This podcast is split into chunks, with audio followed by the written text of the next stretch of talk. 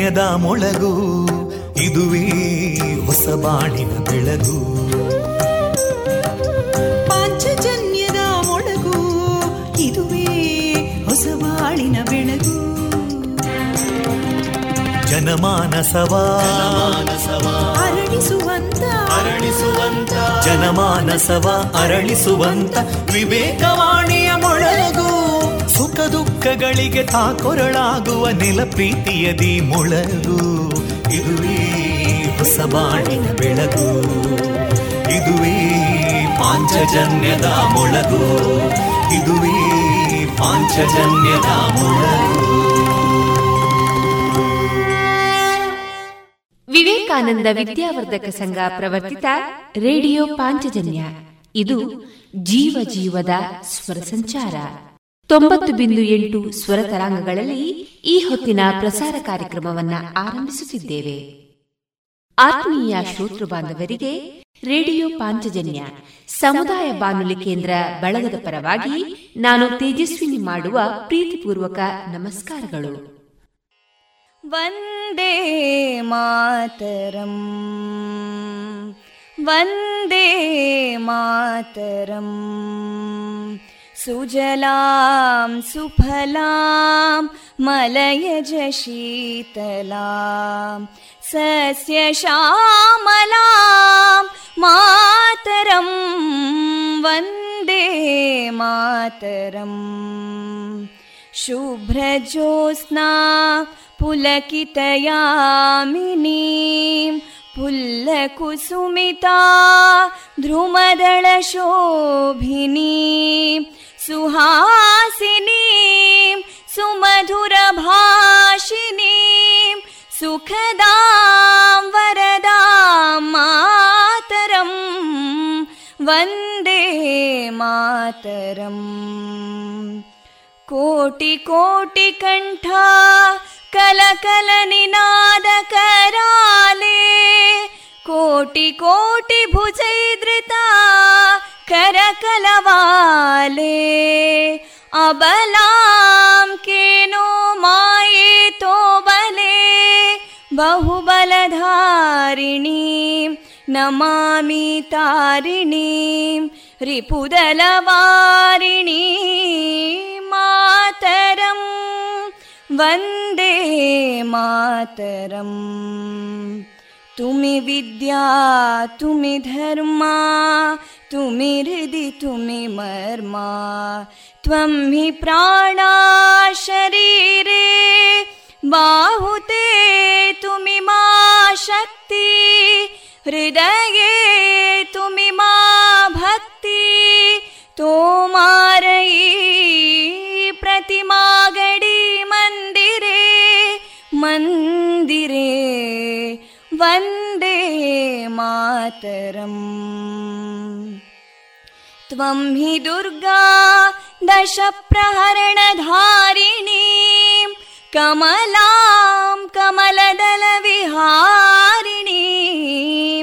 वाणीं विद्यादायिनीं नमामि त्वां नमामि कमलाम् अमलामतुलां सुजलां सुफलां मातरम् वन्दे मातरम् श्यामलां सरलां सुस्मितां भूषितां धरणीं भरणीं मातरम् वन्दे मातरम् वन्दे मातरम्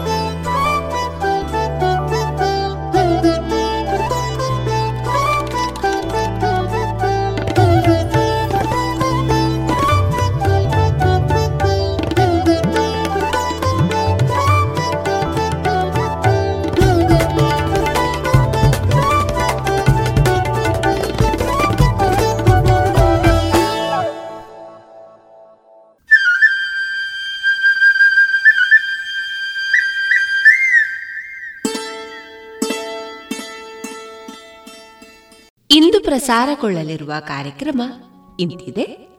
ಮೊದಲಿಗೆ ಭಕ್ತಿಗೀತೆಗಳು. ಮಾರುಕಟ್ಟೆದಾರಣೆ. ಯೋಗ ಸರಣಿ ಕಾರ್ಯಕ್ರಮದಲ್ಲಿ ಶ್ರೀಮತಿ ಶರಾವತಿ ರವಿನಾರಾಯಣ ಅವರಿಂದ ಯೋಗ ಸಾಧನೆಯ ಮೊದಲ ಹಂತ. ಕಗ್ಗ ವಾಚನ ಹಾಗೂ ವ್ಯಾಖ್ಯಾನ. ಶ್ರೀಪ್ರಿಯಾ ಕೆಮ್ಮಿಂಜೆ ಅವರಿಂದ ಭಕ್ತಿಗೀತೆ. ಡಾಕ್ಟರ್ ಟಿಎಚ್ ಅಂಜನಪ್ಪ ಅವರಿಂದ ಕೊರೋನಾ ಬಂದವರಿಗೆಲ್ಲ ಬ್ಲ್ಯಾಕ್ ಫಂಗಸ್ ಬರಲ್ಲ. ಈ ಕುರಿತ ಸಂವಾದ ಜಾಣ ಸುದ್ದಿಯಲ್ಲಿ ಸುದ್ದಿ ಸಂಶೋಧನೆ, ಕೊನೆಯಲ್ಲಿ ಶಾಸ್ತ್ರೀಯ ಸಂಗೀತ ಕಚೇರಿ ಪ್ರಸಾರವಾಗಲಿದೆ.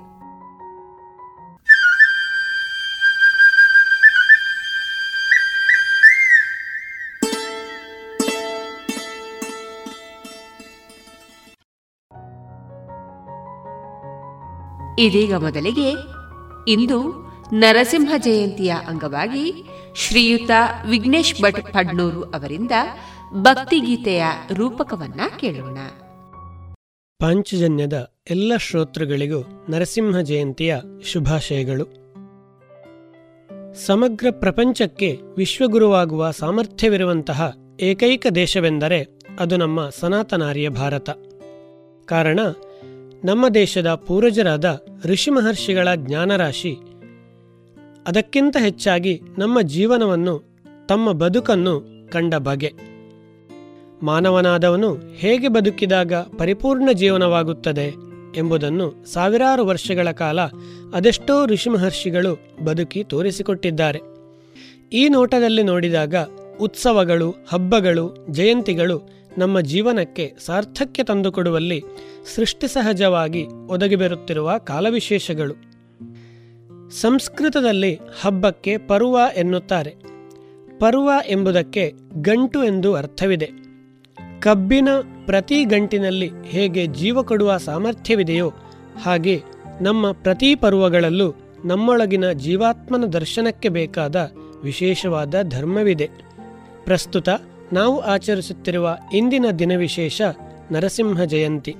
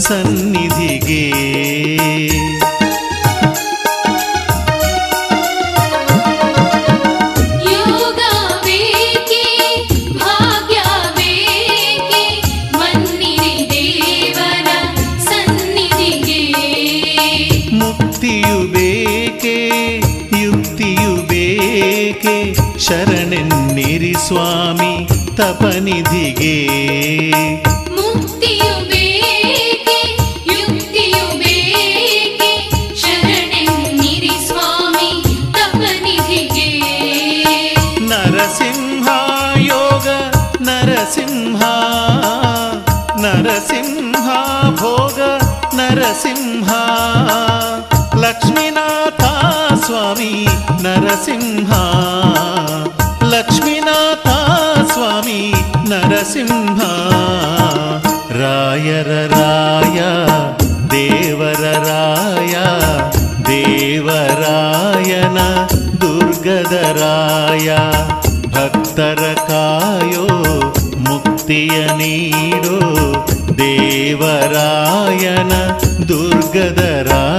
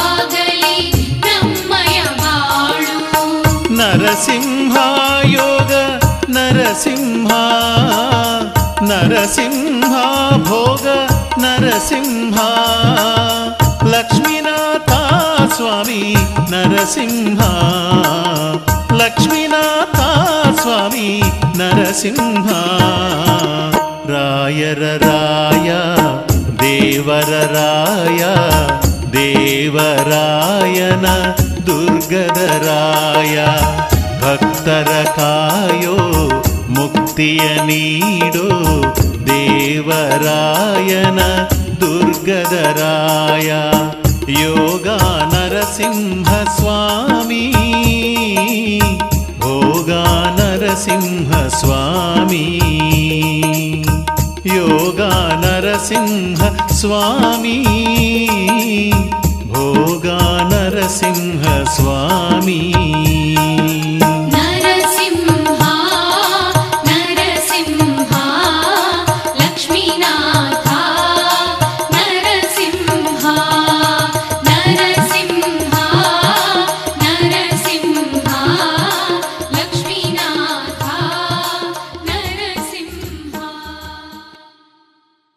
ಮಹಾತ್ಮರಾದವರು ಬದುಕಿದ್ದಾಗ ಅವರ ಜನ್ಮದಿನವನ್ನು ಆಚರಿಸುವುದಕ್ಕೆ ವರ್ಧಂತಿ ಎನ್ನುತ್ತೇವೆ. ಮಹಾತ್ಮರ ಕಾಲಾನಂತರದಲ್ಲಿ ಅವರ ಜನ್ಮದಿನವನ್ನು ಆಚರಿಸುವುದಕ್ಕೆ ಜಯಂತಿ ಎಂದು ಕರೆಯುತ್ತೇವೆ. ನರಸಿಂಹ ಜಯಂತಿ ಎಂಬ ಶಬ್ದವು ನರಸಿಂಹ ದೇವರ ಅವತಾರ ದಿನವಾಗಿ ಭಕ್ತರಿಗೆ ಜಯವನ್ನು, ಪುಣ್ಯವನ್ನು ವಿಸ್ತರಿಸುವ ವಿಶೇಷ ಯೋಗ್ಯತೆಯನ್ನು ಹೊಂದಿರುವ ದಿನ. ಜಯಂ ಪುಣ್ಯಂಚ ತನುತೆ ಇತಿ ಜಯಂತಿ.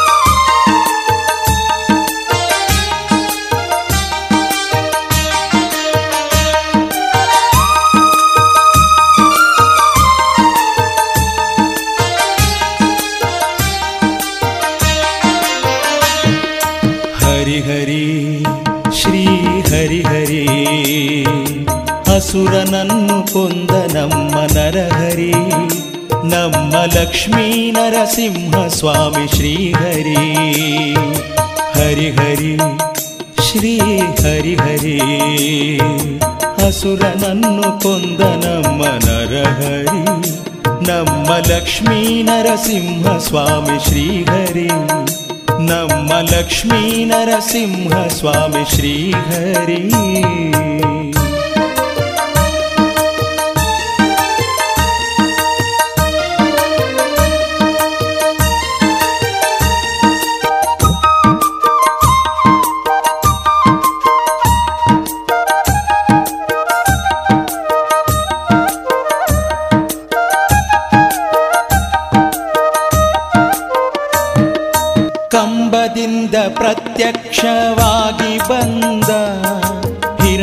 ಕುಂದ ಕೊಂದ.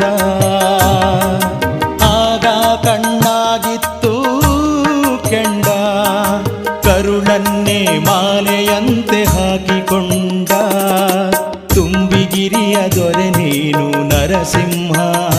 ನಮ್ಮ ಕಣ್ಣಿಗೆ ಸಿರಿ ನೀನು ನರಸಿಂಹ. ತುಂಬಿಗಿರಿಯ ದೊರೆ ನೀನು ನರಸಿಂಹ. ನಮ್ಮ ಕಣ್ಣಿಗೆ ಸಿರಿ ನೀನು ನರಸಿಂಹ. ಹರಿ ಹರಿ, ಶ್ರೀ ಹರಿ ಹರಿ. ಅಸುರನನ್ನು ಕೊಂದ ನಮ್ಮ ನರಹರಿ. ನಮ್ಮ ಲಕ್ಷ್ಮೀ ನರಸಿಂಹ ಸ್ವಾಮಿ ಶ್ರೀಹರಿ. ನಮ್ಮ ಲಕ್ಷ್ಮೀ ನರಸಿಂಹ ಸ್ವಾಮಿ ಶ್ರೀಹರಿ.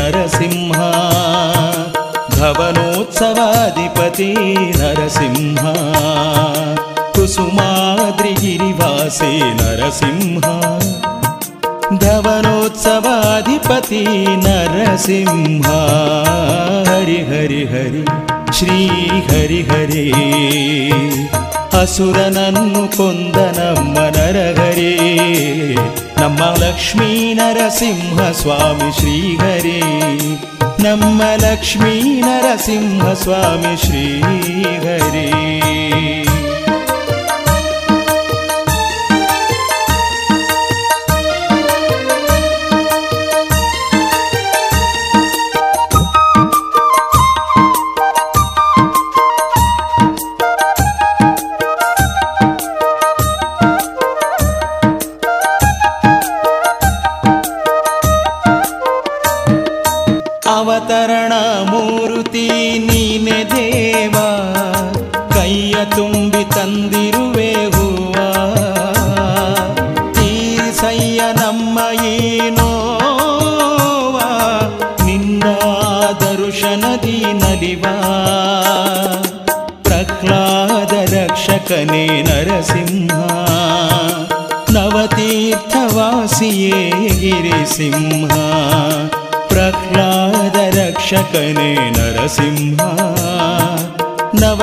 वासिये गिरिसिंह।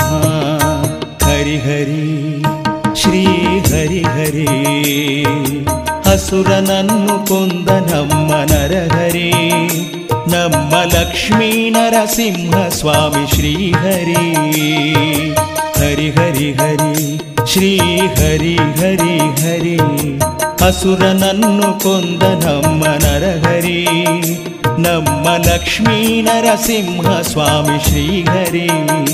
ನಮ್ಮ ಲಕ್ಷ್ಮೀ ನರಸಿಂಹ ಸ್ವಾಮಿ ಶ್ರೀಹರಿ.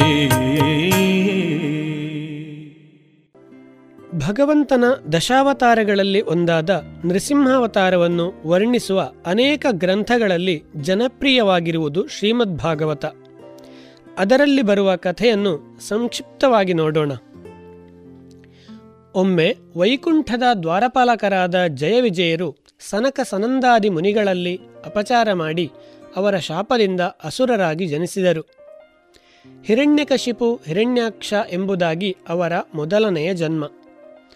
ಅವರಲ್ಲಿ ಹಿರಣ್ಯಾಕ್ಷನನ್ನು ಮಹಾವಿಷ್ಣುವು ವರಾಹರೂಪದ ಅವತಾರದಲ್ಲಿ ಸಂಹಾರ ಮಾಡಿದ. ಇದರಿಂದ ಹಿರಣ್ಯಕಶಿಪುವು ಮಹಾವಿಷ್ಣುವಿನಲ್ಲಿ ದ್ವೇಷಗೊಂಡು ಭಗವದ್ಭಕ್ತರನ್ನು, ಸಜ್ಜನರನ್ನು, ದೇವತೆಗಳನ್ನು ಘೋರವಾಗಿ ಹಿಂಸಿಸತೊಡಗಿದನು. ಬ್ರಹ್ಮನನ್ನು ಕುರಿತು ತೀಕ್ಷ್ಣವಾದ ತಪಸ್ಸನ್ನು ಆಚರಿಸಿ, ತನಗೆ ಮನುಷ್ಯರಿಂದಾಗಲಿ, ಮೃಗಗಳಿಂದಾಗಲಿ, ಸುರಾಸುರ ಉರಗಗಳಿಂದಾಗಲಿ, ಬ್ರಹ್ಮನು ಸೃಷ್ಟಿಸಿದ ಯಾವುದೇ ಪ್ರಾಣಿಯಿಂದಾಗಲಿ, ಹಗಲಿನಲ್ಲಾಗಲಿ, ರಾತ್ರಿಯಲ್ಲಾಗಲಿ, ಭೂಮಿಯಲ್ಲಾಗಲಿ, ಆಕಾಶದಲ್ಲಾಗಲಿ, ಮನೆಯ ಒಳಗಾಗಲಿ, ಹೊರಗಾಗಲಿ ಮೃತ್ಯು ಉಂಟಾಗಬಾರದು. ತನಗೆ ಎಲ್ಲರ ಮೇಲೂ ಏಕಾಧಿಪತ್ಯ ಇರಬೇಕು ಎಂಬ ವರವನ್ನು ಪಡೆದನು. ಆ ವರದಿಂದ ಕೊಬ್ಬಿದವನಾಗಿ ಅವನು ಜಗತ್ತಿಗೆ ಕಂಟಕನಾದನು. ಆತನ ಉಪದ್ರವವನ್ನು ತಾಳಲಾರದೆ ದೇವತೆಗಳು ವಿಷ್ಣುವನ್ನು ಮೊರೆ ಹೋದರು ಕಾಲವಿಶೇಷದಲ್ಲಿ ತಾನೇ ಆತನನ್ನು ಸಂಹರಿಸುವುದಾಗಿ ಅಭಯವನ್ನಿತ್ತನು. ಇತ್ತ ಹಿರಣ್ಯಕಶಪುವಿನ ಪುತ್ರನಾದರೂ ಹುಟ್ಟಿನಿಂದಲೇ ಪರಮ ಭಾಗವತೋತ್ತಮ ಶುಕ್ರಾಚಾರ್ಯರು ಅದೆಷ್ಟು ಅಸುರ ಸಿದ್ಧಾಂತಗಳನ್ನು ಬೋಧಿಸಿದರೂ ಪ್ರಹ್ಲಾದನು ವಿಷ್ಣುವನ್ನು ನವವಿಧವಾದ ಭಕ್ತಿಗಳಿಂದ ಆರಾಧಿಸುತ್ತಿದ್ದನು. ಇದರಿಂದ ದೈತ್ಯರಾಜನಾದ ತಂದೆಯು ಕೋಪಗೊಂಡನು. ಶರೀರದ ಅಂಗವೇ ಆದರೂ ವಿಷದಿಗ್ಧವಾಗಿದ್ದಾಗ ಕತ್ತರಿಸಿ ಹಾಕಬೇಕಂತೆ. ಆದ್ದರಿಂದ ಪುತ್ರನು ದುಷ್ಟನಾಗಿದ್ದು ಕುಲಕಂಟಕನಾದರೆ ಸಮ್ಮರಿಸಿ ಬಿಡಬೇಕು ಎಂದು ಭಟರಿಗೆ ಆದೇಶಿಸಿದನು. ಆದರೆ ಪ್ರತಿ ಬಾರಿಯೂ ಪ್ರಹ್ಲಾದನು ಭಗವಂತನಿಂದ ಕಾಪಾಡಲ್ಪಡುತ್ತಿದ್ದನು.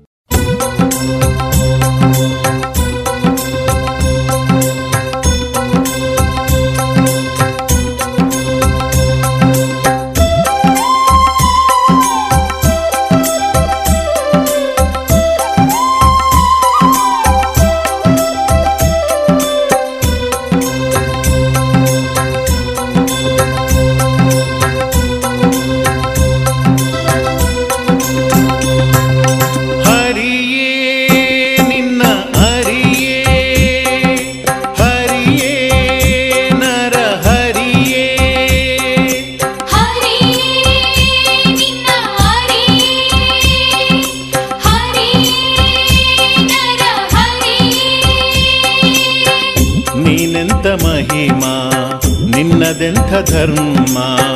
ಕತ್ತಲು ನಿನ್ನದು, ಬೆಳಕು ನಿನ್ನದು. ಎಲ್ಲಿದ್ದರೇನು ನೀನು? ನಿನ್ನ ಸನ್ನಿಧಿ ನನ್ನದು. ಎಲ್ಲಿದ್ದರೇನು ನೀನು? ನಿನ್ನ ಸನ್ನಿಧಿ ನನ್ನದು.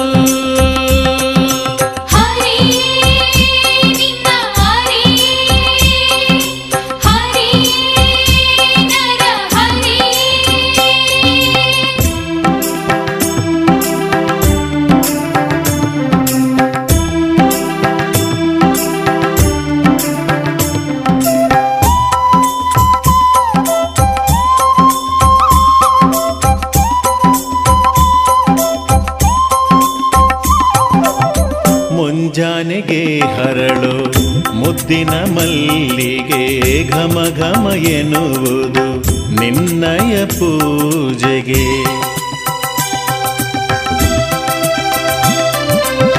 ಸಂಜೆಗೆ ರಮಿಸೋ ರವಿಯ ಕಿರಣ, ಆರತಿಯಲ್ಲವೇ ನಿನ್ನಯ ಪೂಜೆಗೆ. ನಿನ್ನ ಮುಂದೆ ನಾನೊಂದು ನರನು, ಬೇಡಲೆಂದೆ ನೀಡೊಂದು ವರವಾ ನಿನ್ನ ಮುಂದೆ ನಾನೊಂದು ನರನು ಬೇಡಲೆಂದೆ ನೀಡೊಂದು ವರವಾ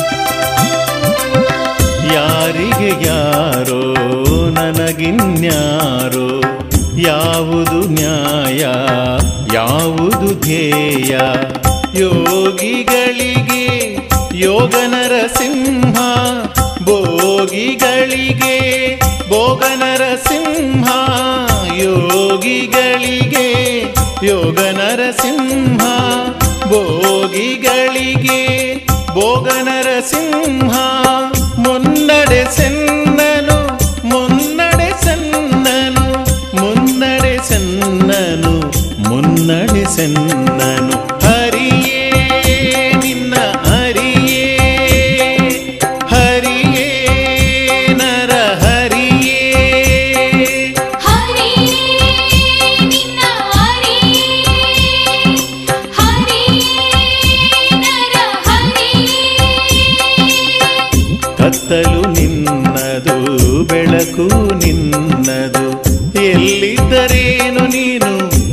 ಸನ್ನಿಧಿ ನನ್ನದು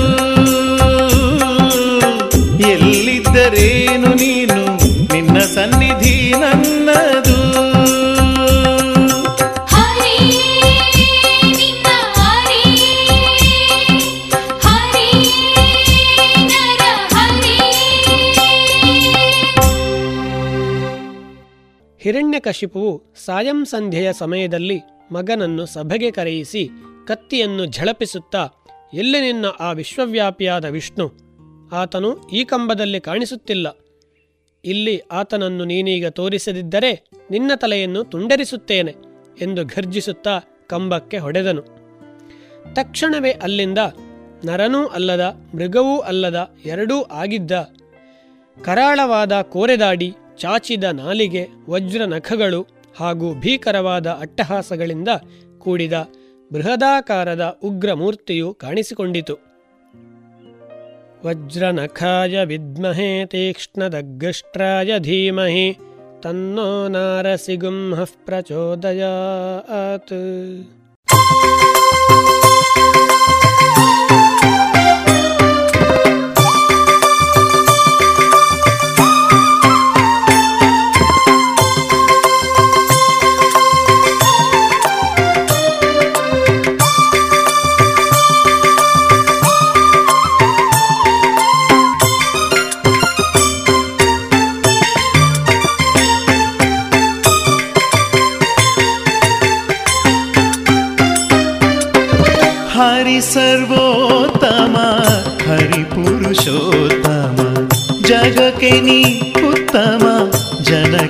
अत्युत्तम हरि सर्वोत्तम हरिपुरुषोत्तम जगकिनी उत्तम जनके अत्युत्तम। सदा जपिसुवे निन्नय नामव। सदा जपिसुवे निन्नय नामव। लक्ष्मीनाथ श्री नरसिंहस्वामी लक्ष्मीनाथ श्रीनरसिंहदेवा हरि सर्वोत्तम हरिपुरुषोत्तमा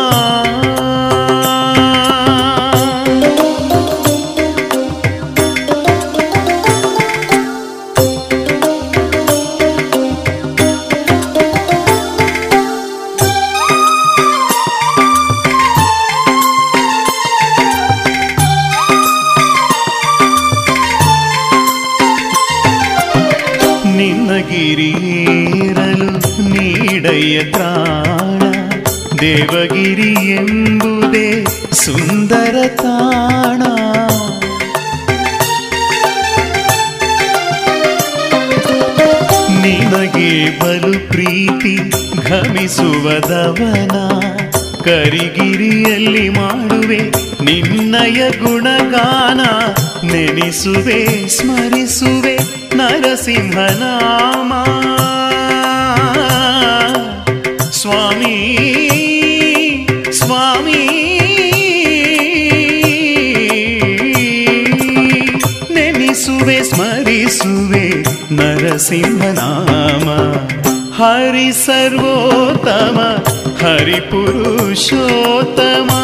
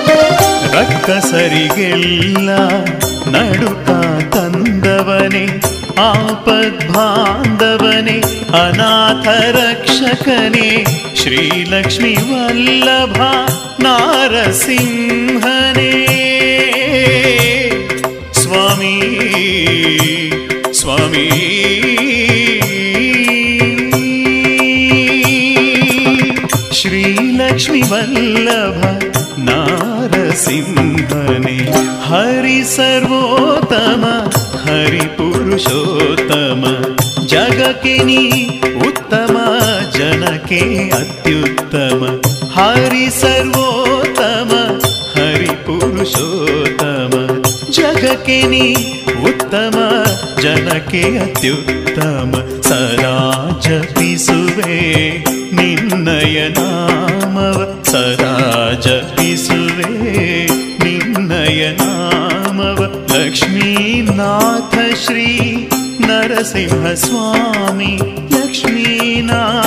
ಶ್ರೀ ನರಸಿಂಹ ದೇವ ಹರಿ ಸರ್ವೋತ್ತಮ, ಹರಿ ಪುರುಷೋತ್ತಮ.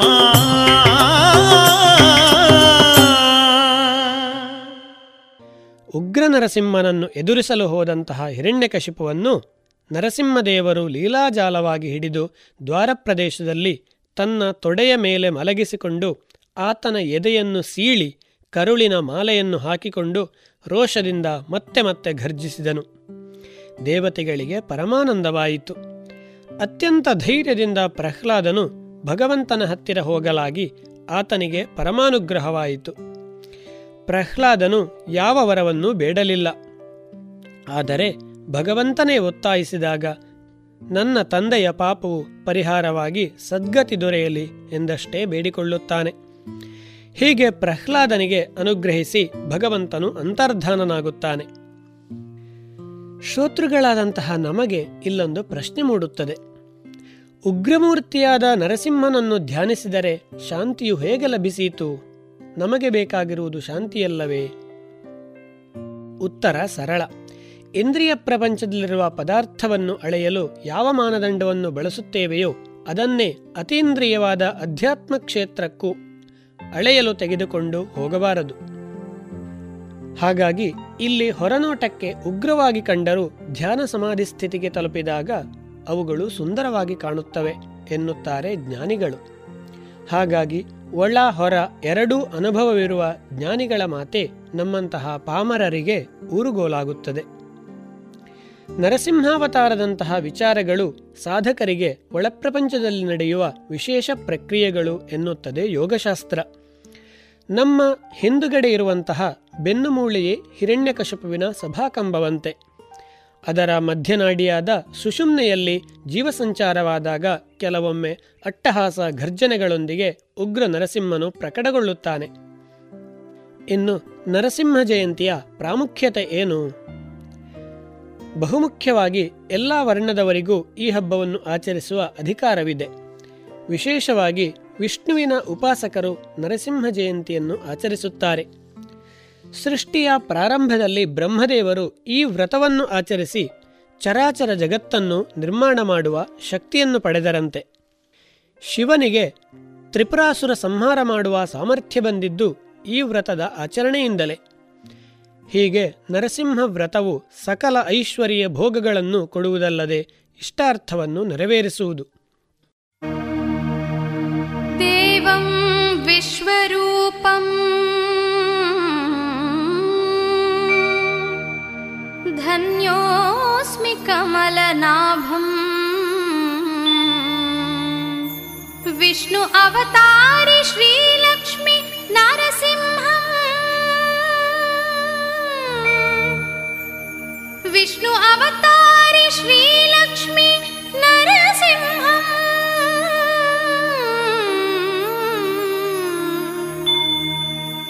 भजे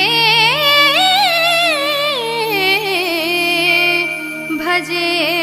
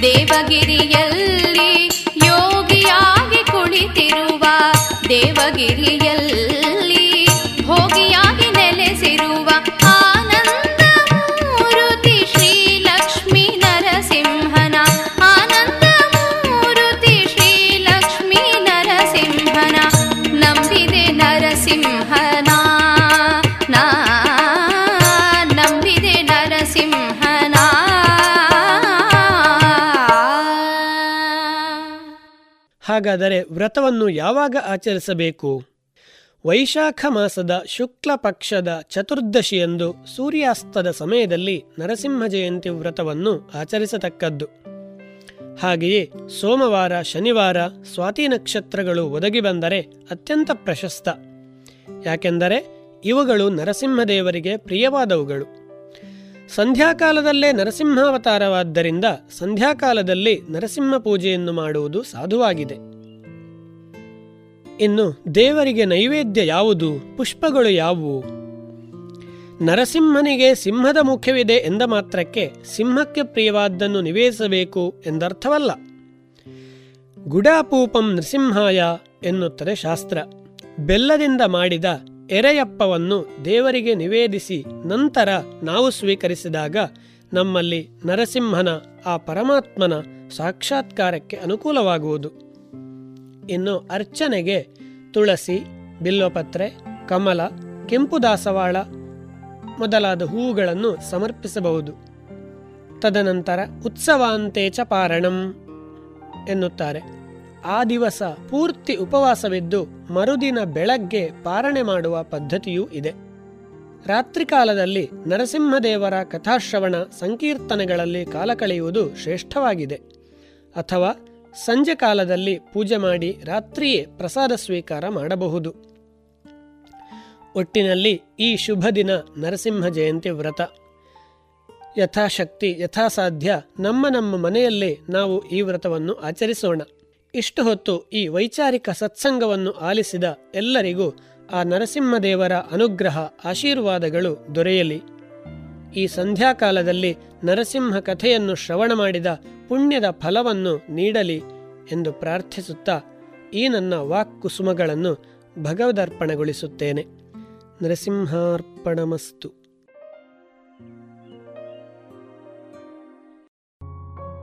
ಇದುವರೆಗೆ ಶ್ರೀಯುತ ವಿಘ್ನೇಶ್ ಭಟ್ ಪಡ್ನೂರು ಅವರಿಂದ ನರಸಿಂಹ ಜಯಂತಿಯ ವಿಶೇಷ ರೂಪಕವನ್ನ ಕೇಳಿದಿರಿ.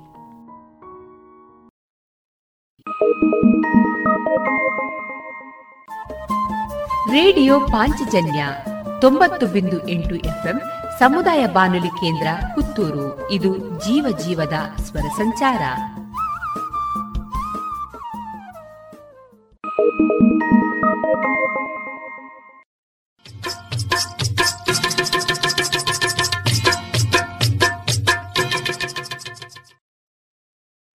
ಮಾರುಕಟ್ಟೆ ಧಾರಣೆ ಇಂತಿದೆ.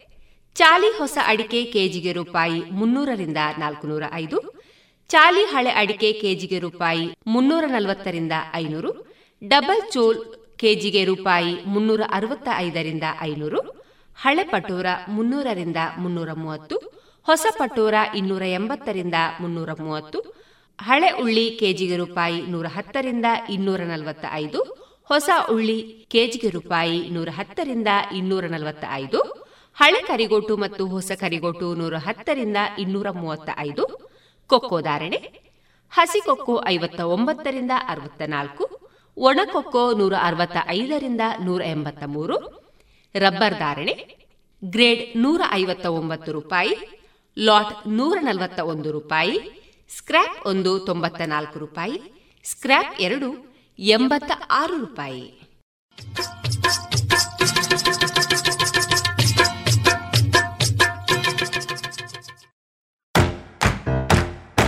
ಬನ್ನಿ ಎಲ್ಲ ಸೇರಿ ಹೊಸ ಹೆಜ್ಜೆ ಇಡೋಣ. ಬನ್ನಿ ಹೊಸ ನಿರ್ಣಯ ಮಾಡಿ ಬಿಡೋಣ. ಮಾಸ್ಕ್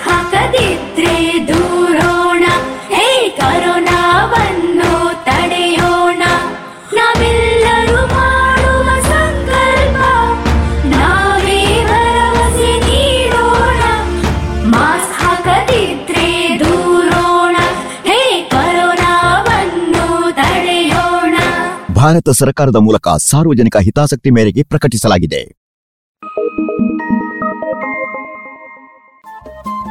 ರೇಡಿಯೋ ಪಾಂಚಜನ್ಯ ತೊಂಬತ್ತು ಬಿಂದು ಸಮುದಾಯ ಬಾನುಲಿ ಕೇಂದ್ರ ಪುತ್ತೂರು. ಇದು ಜೀವ ಜೀವದ ಸ್ವರ ಸಂಚಾರ.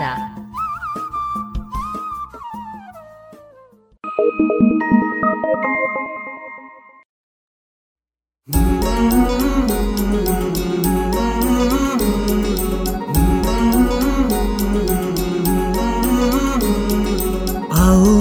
मिलकर विश्व को मज़बूत बनाए, योग शक्ति को पहचाने, तन मन स्वस्थ बनाए।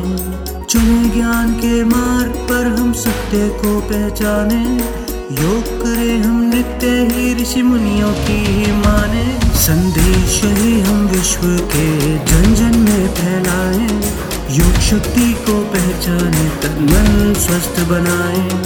आसन प्राणायाम ध्यान से तन मन को महकाए। आलस, नींद छोड़े, खुद को आत्मनिर्भर बनाए। आओ मिलकर विश्व को मज़बूत बनाए। योग शक्ति को पहचाने, तन मन स्वस्थ बनाए। तन मन स्वस्थ बनाए।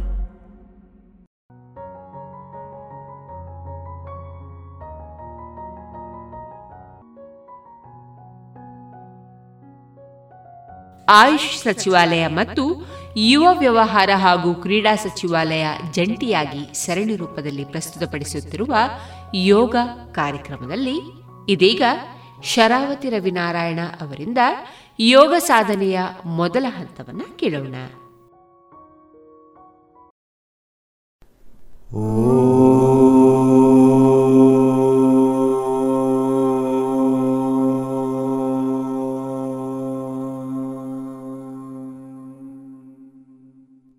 योगेन चित्तस्य पदेन वाचां मलं शरीरस्य च वैद्यकेन योपाकरोत्तं प्रवरं मुनीनां पतञ्जलिं ಪ್ರಾಂಜಲಿರಾನತೋಸ್ಮಿ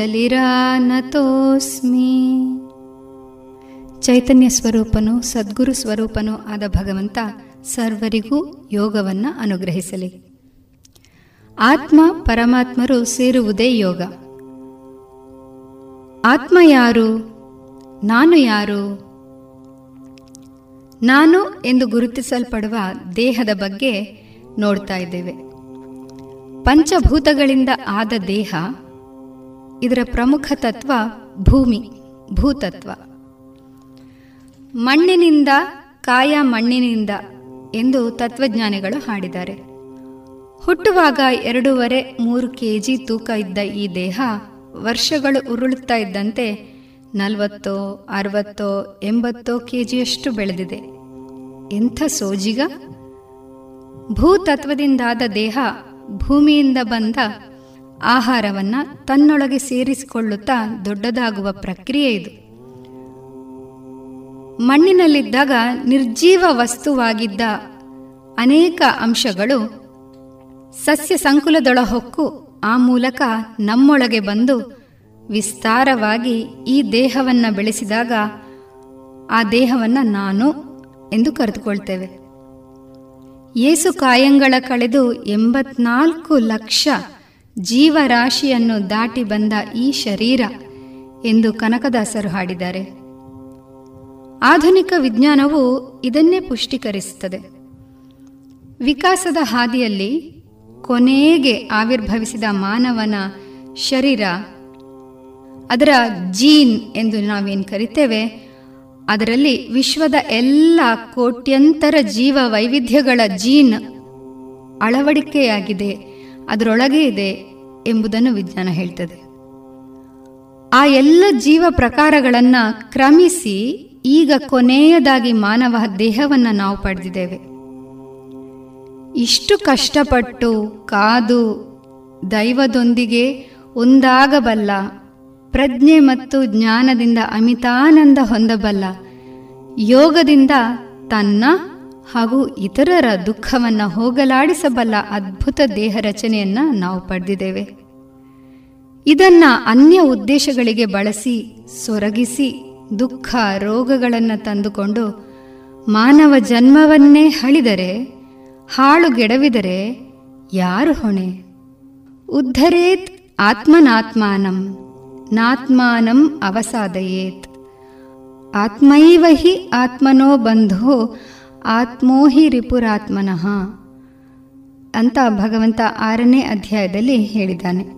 ದೇಹದ ಮೂಲಕ ಆತ್ಮದ ಉದ್ಧಾರವನ್ನು ನಾವೇ ಮಾಡಿಕೊಳ್ಬೇಕು. ಆಗ ನಮಗೆ ನಾವೇ ಬಂಧುಗಳು. ಹಾಗೆ ಮಾಡದೆ ಅವನತಿ ಮಾಡಿಕೊಂಡಾಗ ನಮಗೆ ನಾವೇ ಶತ್ರುಗಳು. ಇಲ್ಲಿ ಅವನತಿ ಅಂದರೆ ನಾನು ಈ ದೇಹ ಪಡೆದು ಬಂದು ಏನು ಮಾಡಬೇಕಿತ್ತೋ ಅದನ್ನು ಬಿಟ್ಟು ಬೇರೆಯನ್ನೇ ಮಾಡುವುದು. ಇದಕ್ಕೊಂದು ತುಂಟ ಉದಾಹರಣೆ ನೋಡೋಣ. ಹುಡುಗನೊಬ್ಬನಿಗೆ ತಂದೆ ತಾಯಿ ಪೆನ್ ತೆಗೆಸಿ ಕೊಡ್ತಾರೆ. ತಂದೆ ತಾಯಿಯ ಉದ್ದೇಶ ಮಗ ಚೆನ್ನಾಗಿ ಬರೆದು ವಿದ್ಯಾವಂತನಾಗ್ಲಿ ಅಂತ. ಹುಡುಗ ತುಂಟ ಕ್ಲಾಸಲ್ಲಿ ಒಂದು ಪದ ಬರೆದರೆ ಒಮ್ಮೆ ಪಕ್ಕದ ಹುಡುಗನಿಗೆ ಪೆನ್ನಿನಿಂದ ಚುಚ್ಚುತ್ತಾನೆ. ಮತ್ತೊಂದು ಪದ ಬರೆದು ಮತ್ತೊಮ್ಮೆ ಚುಚ್ಚುತ್ತಾನೆ. ತಂದೆ ತಾಯಿಗೆ ಜೋ ದೂರು ಹೋಯಿತು. ತಂದೆ ತಾಯಿ ಸ್ವಲ್ಪ ಕಡಿಮೆ ಶಾರ್ಪ್ ಇರುವ, ಸ್ವಲ್ಪ ಕಡಿಮೆ ಬೆಲೆಯ ಪೆನ್ ತಂದುಕೊಟ್ರು. ಈಗ ಒಂದಕ್ಷರ ಬರೆದು ಸುತ್ತಲಿನ ಹುಡುಗರಿಗೆಲ್ಲ ಚುಚ್ಚಲು ಆರಂಭಿಸಿದ. ಸರಿ, ತಂದೆ ತಾಯಿ ಪೆನ್ಸಿಲ್ ತಂದುಕೊಟ್ರು. ಈತ ಬರೆಯುವುದನ್ನೇ ನಿಲ್ಲಿಸಿ ಪೆನ್ಸಿಲ್ನಲ್ಲಿ ಚೆಂಡೆ ಬಾರಿಸೋದು, ಉಳಿದ ಹುಡುಗರಿಗೂ ಬಾರಿಸೋದು, ಹೀಗೆಲ್ಲ ಆರಂಭ ಆಯಿತು.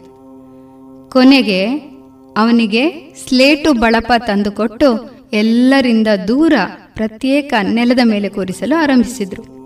ಹೀಗೆ ವಿಶ್ವದ ತಂದೆ ತಾಯಿಯಾದ ಭಗವಂತ ಕೊಟ್ಟಿರುವ ದೇಹವನ್ನು ಅದರ ವಿಶಿಷ್ಟ ಸಾಮರ್ಥ್ಯವಾದ ಜ್ಞಾನಪ್ರಾಪ್ತಿ, ಪ್ರೇಮ, ಆನಂದ, ಸಹಜೀವಿಗಳ ಸೇವೆ ಇವುಗಳಿಗೆ ಬಳಸದೆ ತನ್ನ ವಿಕೃತ ಬಯಕೆಗಳ ಪೂರೈಕೆಗೆ ಇತರರನ್ನ ನೋಯಿಸುವುದಕ್ಕೆ ಬಳಸಿದ್ರೆ ಆ ತಂದೆ ಈ ದೇಹವೆಂಬ ಸಾಧನವನ್ನ ಇನ್ನೊಮ್ಮೆ ಕೊಟ್ಟಾನ? ಮಾನವ ಜನ್ಮ ದೊಡ್ಡದು. ಅದ ಹಾನಿ ಮಾಡಬೇಡಿ ಹುಚ್ಚಪ್ಪಗಳಿರ? ಎಂದು ಕೇಳಿದೆವಲ್ಲ? ದೇಹವನ್ನ ಪಡೆದಾಗಿದೆ.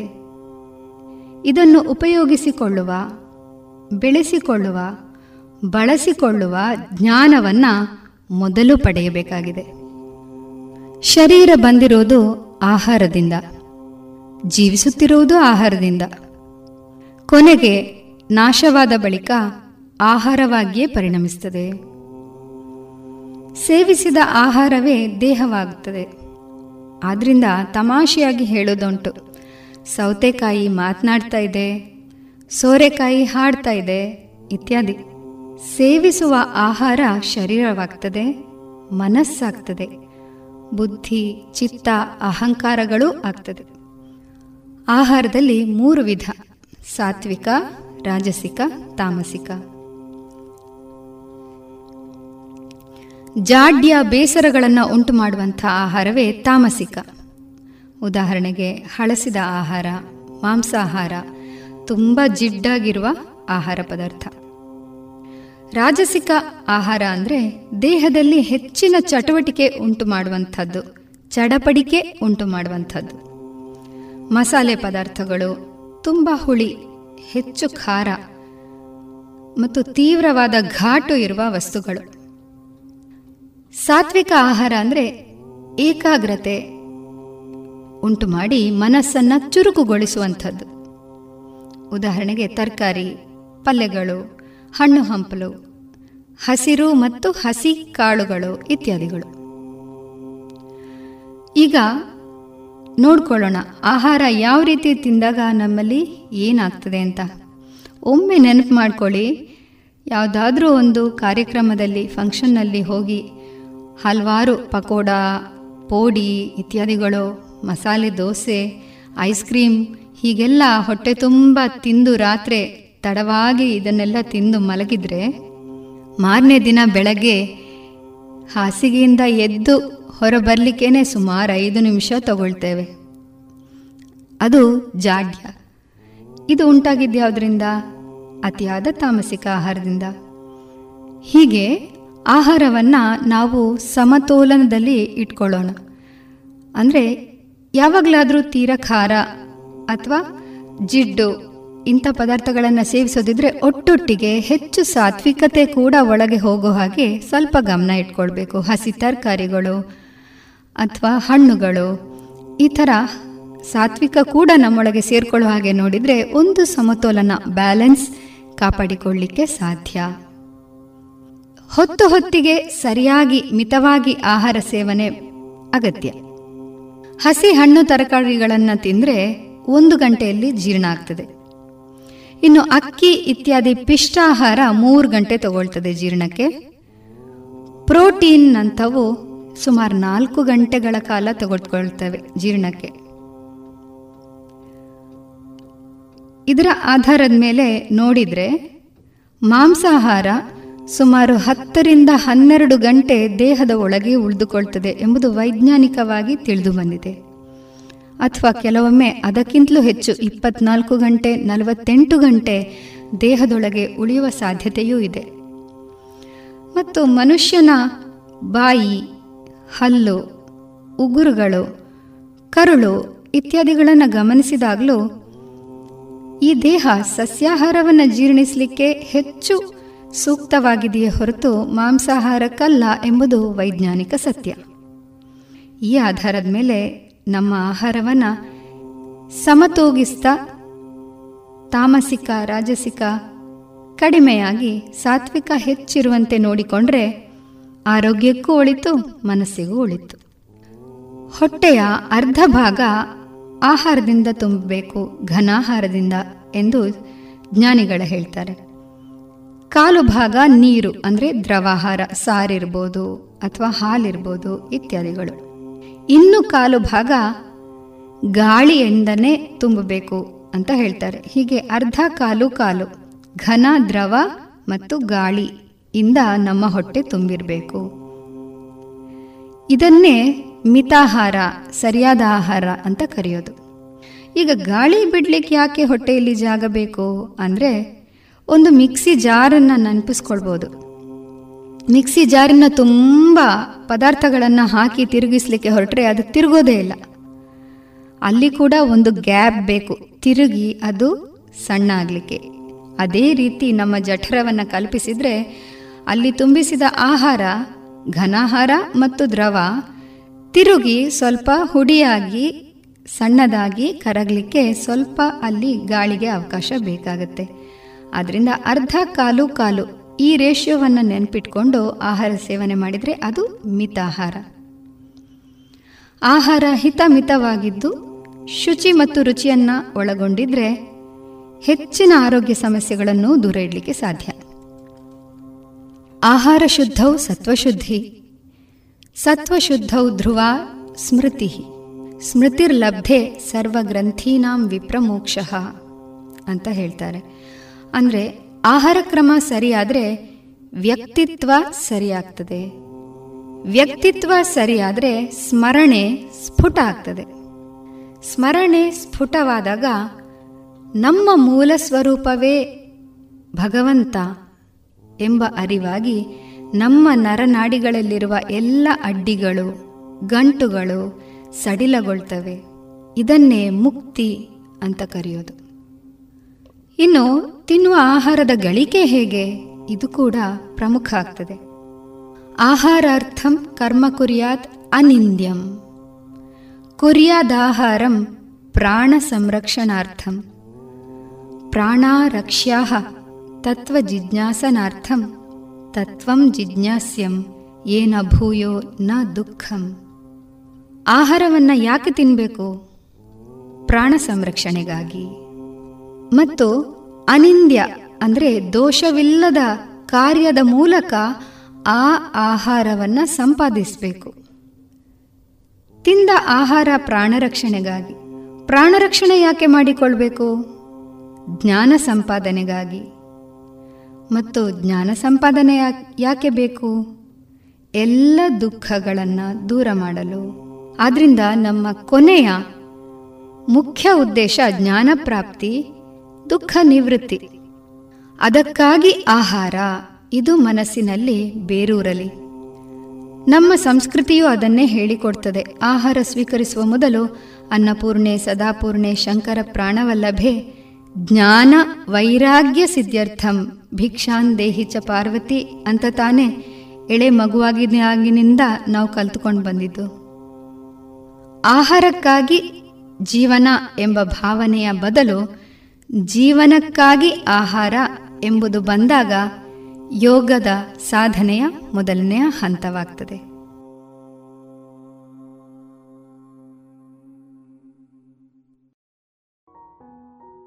ಆಯುಷ್ ಸಚಿವಾಲಯ ಮತ್ತು ಯುವ ವ್ಯವಹಾರ ಹಾಗೂ ಕ್ರೀಡಾ ಸಚಿವಾಲಯ ಜಂಟಿಯಾಗಿ ಸರಣಿ ರೂಪದಲ್ಲಿ ಪ್ರಸ್ತುತಪಡಿಸುತ್ತಿರುವ ಯೋಗ ಕಾರ್ಯಕ್ರಮದಲ್ಲಿ ಇದುವರೆಗೆ ಶ್ರೀಮತಿ ಶರಾವತಿ ರವಿನಾರಾಯಣ ಅವರಿಂದ ಯೋಗ ಸಾಧನೆಯ ಮೊದಲ ಹಂತವನ್ನ ಕೇಳಿದರೆ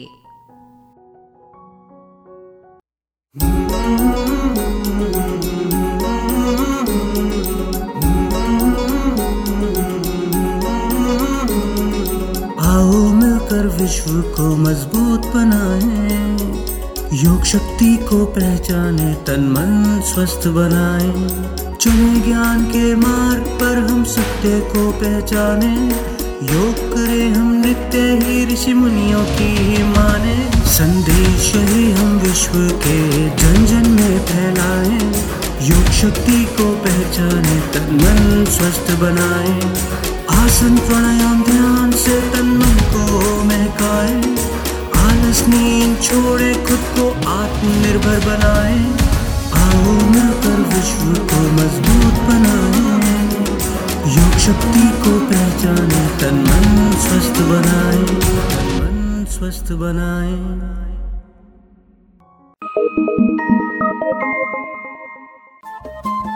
ರೇಡಿಯೋ ಪಾಂಚಜನ್ಯ ತೊಂಬತ್ತು ಬಿಂದು ಎಂಟು ಎಫ್ಎಂ ಸಮುದಾಯ ಬಾನುಲಿ ಕೇಂದ್ರ ಪುತ್ತೂರು ಇದು ಜೀವ ಜೀವದ ಸ್ವರ ಸಂಚಾರ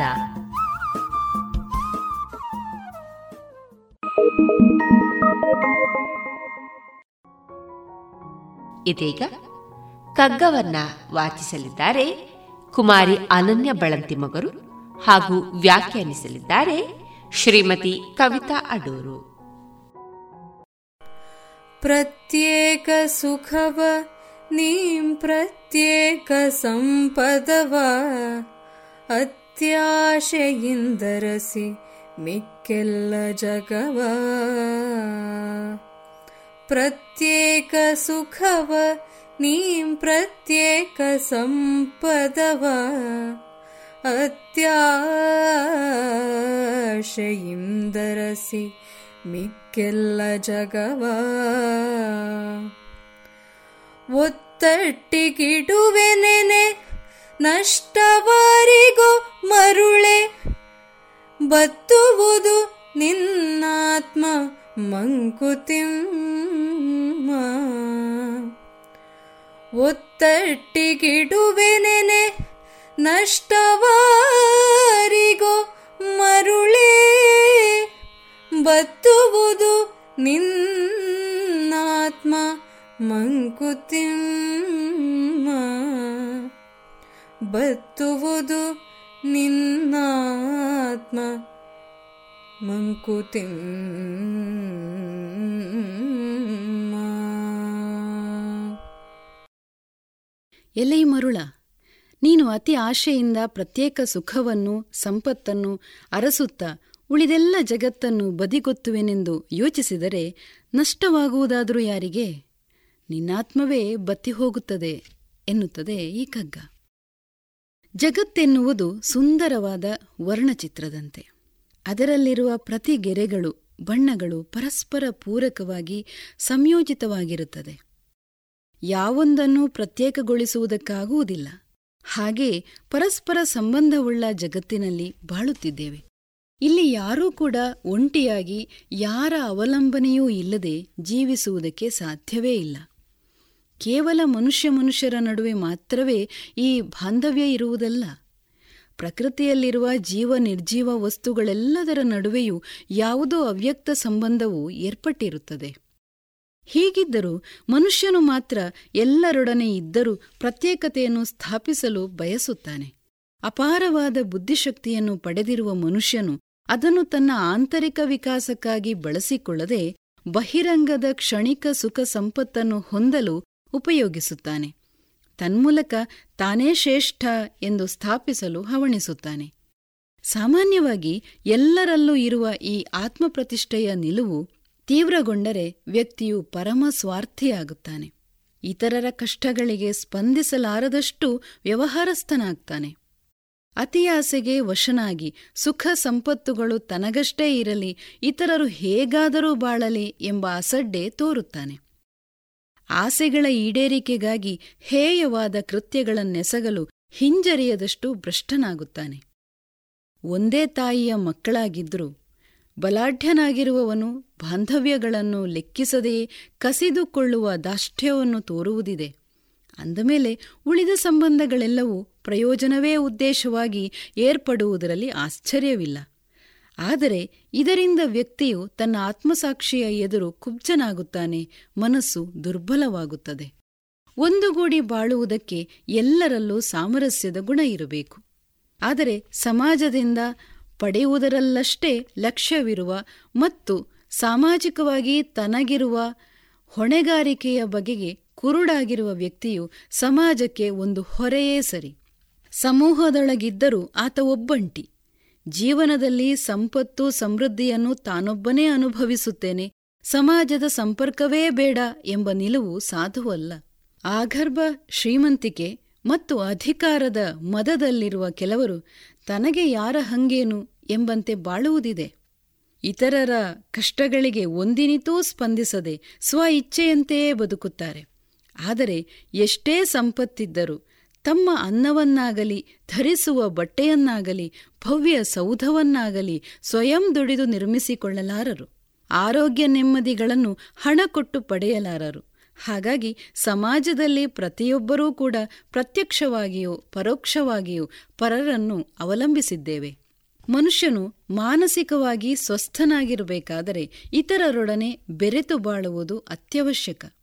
ಬೇಸರದ ಹೊತ್ತಿನಲ್ಲಿ ತನಗೆ ಯಾರೂ ಬೇಡ ಎಂದು ಒಂಟಿಯಾಗಿ ಉಳಿಯಲು ನಿರ್ಧರಿಸಿದವರ ಮನದಲ್ಲೂ ಒಲವಿನ ನಿರೀಕ್ಷೆಗಳಿರುತ್ತವೆ.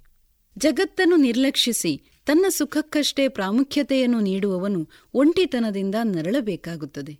ಸಮಸ್ಯೆ ಸಂಕಟಗಳು ಎದುರಾದಾಗ ಅವನನ್ನು ಅಭದ್ರತೆಯು ಕಾಡುತ್ತದೆ. ಲೋಕ ಸಂಪರ್ಕದಿಂದ ಆಗುವ ಜೀವ ಸಂಸ್ಕಾರವು ಇಲ್ಲವಾಗುತ್ತದೆ. ಹೀಗೆ ಲೋಕಹಿತವನ್ನು ಕಡೆಗಣಿಸಿ ಸ್ವಹಿತವನ್ನಷ್ಟೇ ಸಾಧಿಸ ಹೊರಟರೆ ವ್ಯಕ್ತಿಯು ಅಪಾರವಾದ ನಷ್ಟವನ್ನು ಅನುಭವಿಸುತ್ತಾನೆ.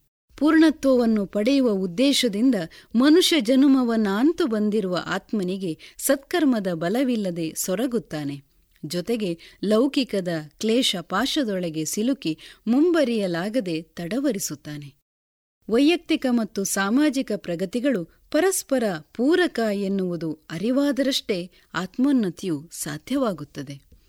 ಇದನ್ನೇ ಡಿವಿಜಿಯವರು ಪ್ರತ್ಯೇಕ ಸುಖವ ನೀಂ ಪ್ರತ್ಯೇಕ ಸಂಪದವ ಅತ್ಯಾಶೆಯಿಂದ ಅರಸಿ ಮಿಕ್ಕೆಲ್ಲ ಜಗವ ಒತ್ತಟ್ಟಿಗಿಡುವೆನೆನೆ ನಷ್ಟವಾರಿಗೂ ಮರುಳೆ ಬತ್ತುವುದು ನಿನ್ನಾತ್ಮ ಮಂಕುತಿಮ್ಮ ಎಂದಿದ್ದಾರೆ.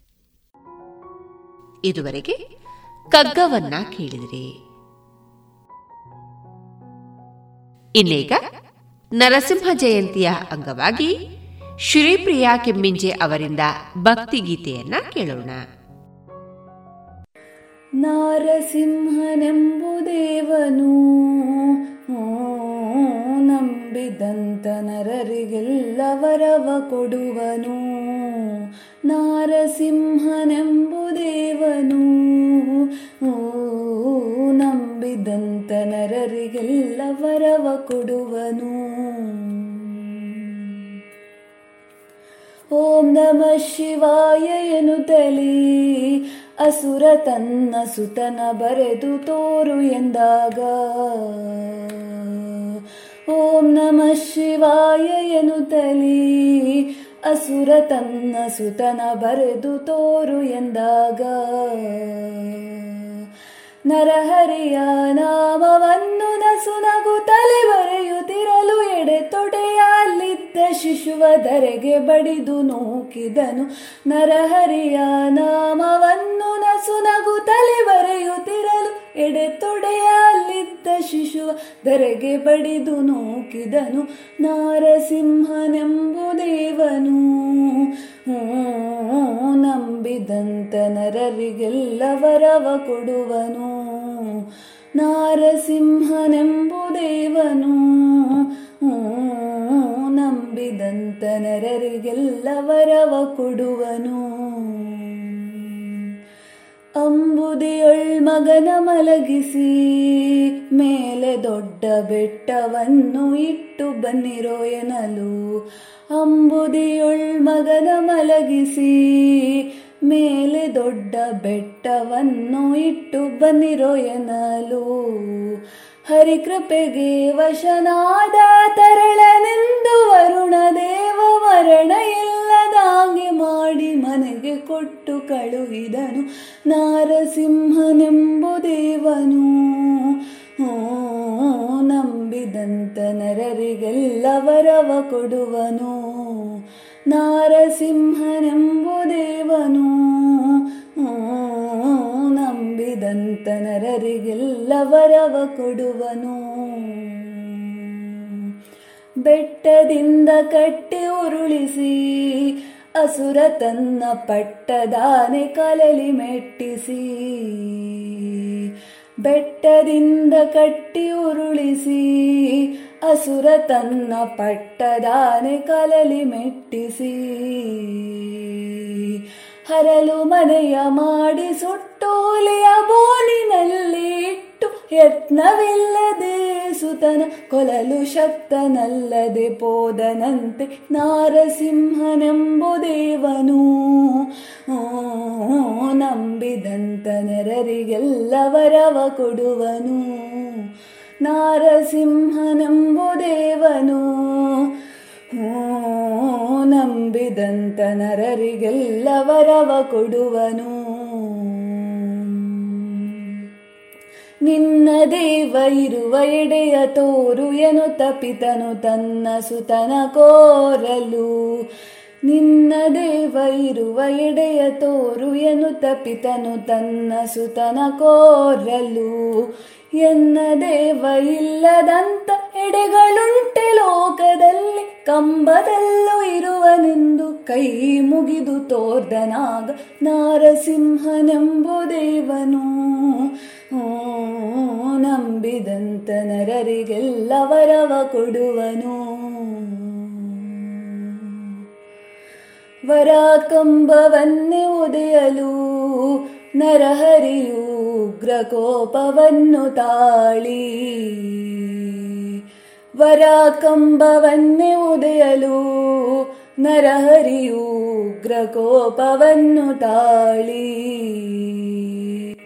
ಕಟಕಟೆಂಬ ಧ್ವನಿಯ ಮಾಡಿ ನಖಗಳಿಂದ ಪಿಡಿದು ಒತ್ತಿ ಕರುಳ ಬಗೆದು ಮಾಲೆ ಹಾಕಿ ಕಂದ ಭಕ್ತನಪ್ಪಿಕೊಂಡ ವರ ಕಂಬವನ್ನೇ ಒದೆಯಲು ನರಹರಿಯು ಉಗ್ರಕೋಪವನ್ನು ತಾಳಿ ಕಟಕಟೆಂಬ ಧ್ವನಿಯ ಮಾಡಿ ನಖಗಳಿಂದ ಪಿಡಿದೋರ್ತಿ ಕರುಳ ಬಗೆದು ಮಾಲೆ ಹಾಕಿ ಕಂದ ಭಕ್ತನಪ್ಪಿಕೊಂಡ ನಾರಸಿಂಹನೆಂಬು ದೇವನು.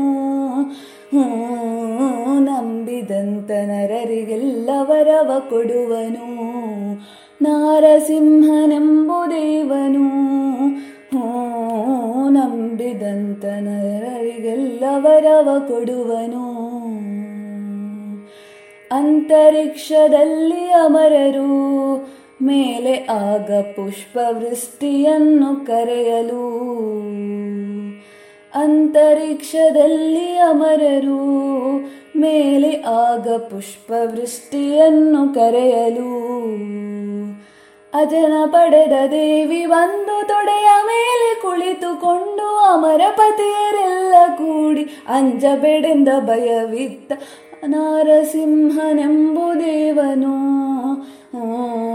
ನಂಬಿದಂತ ನರರಿಗೆಲ್ಲ ವರವ ಕೊಡುವನು ನಾರಸಿಂಹನೆಂಬು ದೇವನು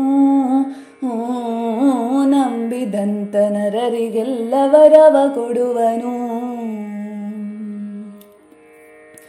ಲಕ್ಷ್ಮೀನಾರಸಿಂಹ ಚರಿತೆಯ ಉದಯ ಕಾಲ ಪಠಿಸುವಂತ ನರರಿಗೆಲ್ಲ. ಲಕ್ಷ್ಮೀನಾರಸಿಂಹ ಚರಿತೆಯ ಉದಯ ಕಾಲ ಪಠಿಸುವಂತ ನರರಿಗೆಲ್ಲ. ಪುತ್ರ ಸಂತಾನಗಳಿತ್ತು ಮತ್ತು ಬೇಡಿದಂಗಿ ಕೊಟ್ಟು ಭಕ್ತವತ್ಸಲ ಮುಕ್ತಿ ಕೊಡುವ ಪುರಂದರ ವಿಠಲರಾಯ ನಾರಸಿಂಹನೆಂಬು ದೇವನು. ನಂಬಿದಂತ ನರರಿಗೆಲ್ಲ ವರವ ಕೊಡುವನು. ನಾರಸಿಂಹನೆಂಬು ದೇವನು. ನಂಬಿದಂತ ನರರಿಗೆಲ್ಲ ವರವ ಕೊಡುವನು. ಇದುವರೆಗೆ ಶ್ರೀಪ್ರಿಯಾ ಕೆಮ್ಮಿಂಜೆ ಅವರಿಂದ ಭಕ್ತಿಗೀತೆಯನ್ನ ಕೇಳಿದಿರಿ. ಬನ್ನಿ ಎಲ್ಲ ಸೇರಿ ಹೊಸ ಹೆಜ್ಜೆ ಇಡೋಣ. ಬನ್ನಿ ಹೊಸ ನಿರ್ಣಯ ಮಾಡಿ ಬಿಡೋಣ. ಮಾಸ್ಕ್ ಹಾಕದಿದ್ರೆ ದೂರೋಣ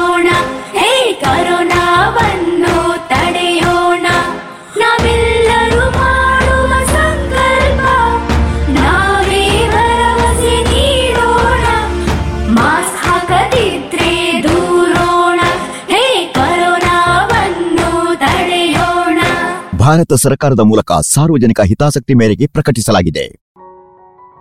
ಇದೀಗ ಡಾಕ್ಟರ್ ಟಿಎಚ್ ಅಂಜನಪ್ಪ ಅವರಿಂದ ಕೊರೋನಾ ಬಂದವರಿಗೆಲ್ಲ ಬ್ಲ್ಯಾಕ್ ಫಂಗಸ್ ಬರಲ್ಲ. ಈ ಕುರಿತ ಸಂವಾದವನ್ನ ಕೇಳೋಣ. ಪ್ರತಿಯೊಬ್ಬರು ಕೂಡ ಭಯ ಬಿದ್ದೋಗಿದ್ದಾರೆ. ನಾನು ಕೋವಿಡ್ನಿಂದ ರಿಕವರಿ ಆಗಿದ್ದೀನಿ. ನನಗೆ ಇದಾಗ್ಬೋದಾ? ಕೆಲವು ಪ್ಯಾಕೇಜ್ನಲ್ಲಿ ಒಂದು ಸ್ಟೀರಾಯ್ಡ್ ಮಾತ್ರೆ ಇದೆ. ಒಂದು ಆರು ದಿನ ಎರಡು ದಿವಸಕ್ಕೆ ಸ್ಟೀರಾಯ್ಡ್ ಮಾತ್ರೆ ಕೂಡ ಇದೆ. ಅದನ್ನು ನಾನು ತೊಗೊಂಡ್ಬಿಟ್ಟಿದ್ದೀನಿ. ಅದರಿಂದ ಏನಾದರೂ ಆಗ್ಬೋದಾ? ಇಲ್ಲ, ದಯವಿಟ್ಟು ಜನಸಾಮಾನ್ಯರು ಒಂದು ತಿಳ್ಕೊಳ್ಳಿ. ಇದು ಎಷ್ಟು ಅಪರೂಪದಲ್ಲಿ ಅಪರೂಪದ ಕಾಯಿಲೆ ಅಂದರೆ ಅಪರ್ಚುನಿಸ್ಟಿಕ್ ಫಂಗಸ್ ಅಂತೀವಿ ನಾವು ಇದನ್ನ ಮ್ಯೂಕಾರ್ ಮೈಕೋಸಿಸ್ಸು ನಮ್ಮ ಸುತ್ತಮುತ್ತ ಇರೋವಂಥ ಈ ಫಂಗಸ್ಸು ಪ್ರತಿನಿತ್ಯ ಎಲ್ರಿಗೂ ಕಾಂಟ್ಯಾಕ್ಟ್ ಬಂದರೂ ಕೂಡ ಯಾರಿಗೂ ಏನು ತೊಂದರೆ ಕೊಡಲ್ಲ ಈ ಫಂಗಸ್ಸು ಆದರೆ ಯಾವುದೇ ಒಂದು ಕಾರಣಕ್ಕೆ ಐ ಸಿ ಯು ಒಳಗೆ ಅಡ್ಮಿಟ್ ಆಗಿ, ಅದರೊಳಗಾಗಿ ಕೋವಿಡ್ ನೈನ್ಟೀನು ಸೀರಿಯಸ್ ಆಗಿ ಐ ಸಿ ಒಳಗೆ ಅಡ್ಮಿಟ್ ಆಗಿ ವೆಂಟಿಲೇಟರ್ಗೆ ಹೋಗಿ ಅಲ್ಲಿಂದ ರಿಕವರಿ ಆಗಿ ಬರ್ತಾರಲ್ಲ. ಎಲ್ಲ ಒಂದು ಕಡೆ ಅಲ್ಲಿಂದನೇ ಇನ್ಫೆಕ್ಷನ್ ಬಂದಿರ್ಬೋದೇನೋ ನಮ್ಗೆ ಗೊತ್ತಿಲ್ಲ. ಯಾಕಂದರೆ ಆ ಮೂಗುಗಳನ್ನಾಗೆ ಅಲ್ಲೆಲ್ಲ ಕ್ಯಾನುಗಳ ಕ್ಯಾನುಲಾಗಳನ್ನ ಹಾಕಿರ್ತೀವಲ್ಲ ಅದರಿಂದ ಏನಾರ ಕಂಟಾಮಿನೇಟ್ ಆಗಿದ್ರೆ ಅಥವಾ ಆಕ್ಸಿಜನ್ ಅವ್ರಿಗೆ ಕೊಡೋವಾಗೆ ಆ ವಾಟರ್ ಇರುತ್ತಲ್ಲ, ಅದೇನಾದರೂ ಡಿಸ್ಟಿಲ್ಡ್ ವಾಟರ್ ಆಗದಿರ ಟ್ಯಾಪ್ ವಾಟರ್ ಏನಾರ ಹಾಕಿದ್ರೆ ಅಲ್ಲಿಂದ ಬರೋ ಪಾಸಿಬಿಲಿಟಿ ಇದೆ. ಅಥವಾ ಮನೆಗೆ ಬಂದ ಮೇಲೆ ಇವರು ಕೇರ್ಲೆಸ್ ಆಗಿ ಏನಂದ್ರೆ ಅದನ್ನು ಮುಟ್ಟೋದು, ಅದಾದ ಮೂಗು ಮುಟ್ಕೊಳ್ಳೋದು ಅದು ಮಾಡಿದರೆ ಗಿಡ ಪಾತಿ ಮಾಡೋದು, ಇನ್ನೇನನ್ನ ಮಾಡಿ ಧೂಳಿನಲ್ಲಿ ಕೈನ ಮೂಗು ಮುಟ್ಕೊಂಡ್ರೆ ಮೂಗೊಳಗಿಂದ ಹೋಗುವಂಥ ಈ ಆಪರ್ಚುನಿಸ್ಟಿಕ್ ಫಂಗಸ್. ಇದನ್ನ ನೇಸೋ ಫೇಶಿಯೋ ಇದನ್ನ ಮ್ಯಾಕ್ಸಿಲರಿ ಅಂತೀವಿ. ನೇಸೋ ನೇಸೋ ಮ್ಯಾಕ್ಸಿಲರಿ ಫೇಶಿಯಲ್ ಅಪ್ತಾಲ್ಮಲಿಟಿಕ್ ಅಂದರೆ ಕಣ್ಣಿಂದು, ಆರ್ಬಿಟ್ ಅಂತೀವಿ ಆರ್ಬಿಟ್ನಿಂದ ಬ್ರೈನ್ಗೆ ಹೋಗುವಂಥ ಇದು ಫಂಗಸ್ಸು. ಸೊ ಇದುವರೆಗೂ ಒಂದು ಐನೂರು ಕೇಸಸ್ ರಿಪೋರ್ಟೆಡ್ ಅಂದರೂ ಕೂಡ ನೀವು ಆರು ಕೋಟಿ ಜನದಲ್ಲಿ ಅಥವಾ ಟೂ ಪರ್ಸೆಂಟು ಉಳಿದು ಬಂದಿರ್ತಾರಲ್ಲ ಅಂಥವ್ರಿಗಾಗೋ ಅಪರೂಪದ ಕಾಯಿಲೆ. ಇದನ್ನ ನಾವು ಮಾಧ್ಯಮದಲ್ಲಿ ಮಾತನಾಡುವಾಗ ಪ್ರತಿಯೊಬ್ಬರಿಗೂ ಕೂಡ ನನಗೆ ಫಂಗಸ್ ಬಂದ್ಬಿಟ್ಟಿದೆಯೇನೋ ಅನ್ನೋ ಭಯಭೀತರಾಗ್ತೀರಿ. ದಯವಿಟ್ಟು ಭಯಭೀತರಾಗಬೇಡಿ. ಇದು ರೋಗ ಲಕ್ಷಣ ಕಂಡಿಡ್ಕೊಳ್ಳೋದು ಭಾಳ ಸುಲಭ. ನಿಮಗೆ ಮನೆಗೆ ಬಂದ ಮೇಲೆ ಚೆನ್ನಾಗಿರೋರಿಗೆ ಇದ್ಕಿದಂಗೆ ಕಣ್ಣು ಕೆಂಪಾಯಿತು, ಕಣ್ಣು ಊದ್ಕೊತ್ತು ಯಾಕೋ ಒಂದು ಕಡೆ ಕೆನ್ನೆ ಮಾತ್ರ ಊದ್ಕೊತ್ತು. ಸೈನಸ್ ಅಂತೀವಿ ನಾವು. ಮ್ಯಾಕ್ಸಿಲರಿ ಸೈನಸ್ ಅದು ಊದ್ಕೊಂತು ಮೂಗಳಿಗೇನೋ ಸೋರ್ತು. ಮೂಗು ಕಟ್ಕೊತ್ತು. ಇಂಥವಾದಾಗೆ ದಯವಿಟ್ಟು ನೆಗ್ಲೆಕ್ಟ್ ಮಾಡ್ದಿರಾ. ಹೋಗಿ ನಿಮ್ಮ ಡಾಕ್ಟ್ರಿಗೆ. ಅದರೊಳಗೆ ಯೂಶಲಿ ಇದನ್ನೆಲ್ಲ ನೋಡೋರು ಇ ಎನ್ ಟಿ ಸರ್ಜನ್ನು ಅಥವಾ ಕಣ್ಣಿನ ಸರ್ಜನ್ನು ಅಥವಾ ಫೇಶಿಯೋ ಮ್ಯಾಕ್ಸಿಲರಿ ಸರ್ಜನ್ನು ಅವ್ರು ನೋಡಿದರೆ ನಿಮಗೆ ಇದನ್ನ ಮೊದಲು ಮೆಡಿಕಲ್ ಲೈನ್ ಆಫ್ ಟ್ರೀಟ್ಮೆಂಟ್ ಅಂತೀವಿ ನಾವು. ಆಂಪೋಟರೇಸಿನ್ ಬಿ ಇಂಜೆಕ್ಷನ್ ಇದೆ. ಒಂದು ವಯಲ್ ಏಳು ಸಾವಿರ ರೂಪಾಯಿ ಆಗುತ್ತೆ. ನಿಮ್ಗೊಂದು ಅರವತ್ತು ಡೋಸ್ ಬೇಕಾಗುತ್ತೆ. ಅನ್ಫಾರ್ಚುನೇಟ್ಲಿ ಅದು ಕಾಸ್ಟ್ಲಿ ಸಿಗ್ತಾ ಇಲ್ಲ. ಅದೊಂದು. ಅದಾದ ನಂತರ surgery role. Surgeon E N T surgeon ಅಥವಾ ಆಪ್ತಾಲ್ಮಾಲಜಿಸ್ಟು ಅಥವಾ ಕ್ರೇನಿಯಲ್ ಸರ್ಜನ್ನು ಯಾಕಂದ್ರೆ ಇದು ಬ್ರೈನ್ ಒಳಗೆ ಸೈನಸ್ ಅಂತ ಇರುತ್ತೆ ಅದ್ರೊಳಗೆ ಹೋಗಿ ಸೇರ್ಕೊಳ್ಳುತ್ತೆ. ಇದನ್ನ ಎಕ್ಸ್ಪೋಸ್ ಮಾಡಿ ಕ್ಯೂರೇಟ್ ಮಾಡ್ತಾರೆ. ಕ್ಯೂರೇಟ್ ಮಾಡಿ ಮತ್ತೆ ಇದೇ ಮೆಡಿಸಿನ್ ಕಂಟಿನ್ಯೂ ಮಾಡ್ತಾರೆ. ಅಂದರೆ ಅರ್ಲಿ ಡಿಟೆಕ್ಷನ್ ಆದರೆ ಈ ಬ್ಲಾಕ್ ಫಂಗಸ್ಸು ಕೂಡ ವಾಸಿ ಮಾಡೋವಂಥದ್ದು ಡಿಲೇ ಆದರೆ ಕಣ್ಣು ಕಳ್ಕೊಬೋದು ನೀವು, ಪ್ರಾಣನೇ ಕಳ್ಕೊಬೋದು. ಇದೊಂದು ವಿಚಾರ ನಾನು ನಿಮ್ಗೆ ಹೇಳೋಕ್ಕೋಸ್ಕರವಾಗಿ ಇದನ್ನು ನಾನು ರೆಕಾರ್ಡ್ ಮಾಡ್ತಾ ಇದ್ದೀನಿ. ಎರಡನೇದು, ದಯವಿಟ್ಟು ನಾನು ಕೋವಿಶೀಲ್ಡ್ ವ್ಯಾಕ್ಸಿನ್ ತಗೊಂಡಿದ್ದೀನಿ ಎರಡು ಸೈಡು ಇಪ್ಪತ್ತೆಂಟು ದಿನದ ಅಂತರದಲ್ಲಿ. ಈಗ ಹೊಸದಾಗಿ ಡಬ್ಲ್ಯೂ ಎಚ್ ಒಯಿಂದ ಐ ಸಿ ಎಂ ಆರ್ನಿಂದ ಒಂದು ನ್ಯೂಸ್ ಬರ್ತಾ ಇದೆ. ಈ ಕೋವಿಶೀಲ್ಡ್ ತಗೊಂಡವರಿಗೆ ಬ್ಲೀಡಿಂಗ್ ಆಗುತ್ತೆ, ರಕ್ತ ಹೆಪ್ಪುಗಟ್ಟುತ್ತೆ ಅಂತ. ದಯವಿಟ್ಟು ಇದು ಲಕ್ಷ್ಯಕ್ಕೆ ಒಬ್ಬನಿಗೂ ಕೂಡ ಆಗಲ್ಲ. ಅದು ಕೂಡ ಮೊದಲು ಅವ್ರು ಹೇಳ್ಬೇಕಾಗಿತ್ತು. ಏನೂ ಸೈಡ್ ಎಫೆಕ್ಟ್ ಇಲ್ಲ ಅಂತ ಹೇಳ್ಬಿಟ್ಟು ಇವತ್ತು ಜನಗಳಿಗೆಲ್ಲ ಹೆದರಿಕೆ ಆಗುವಂಥ ಒಂದು ಸುದ್ದಿಯನ್ನ ಮಾಧ್ಯಮದಲ್ಲಿ ಬಿತ್ತರಿಸ್ತಿದ್ದಾರೆ. ದಯವಿಟ್ಟು ಇಂಥ ಸುದ್ದಿಗಳನ್ನ ಬಿತ್ತರಿಸಿದಾಗೆ ಎಷ್ಟು ಅಪರೂಪದಲ್ಲಿ ಅಪರೂಪ ಅನ್ನೋದನ್ನ ಮೆನ್ಷನ್ ಮಾಡಬೇಕು.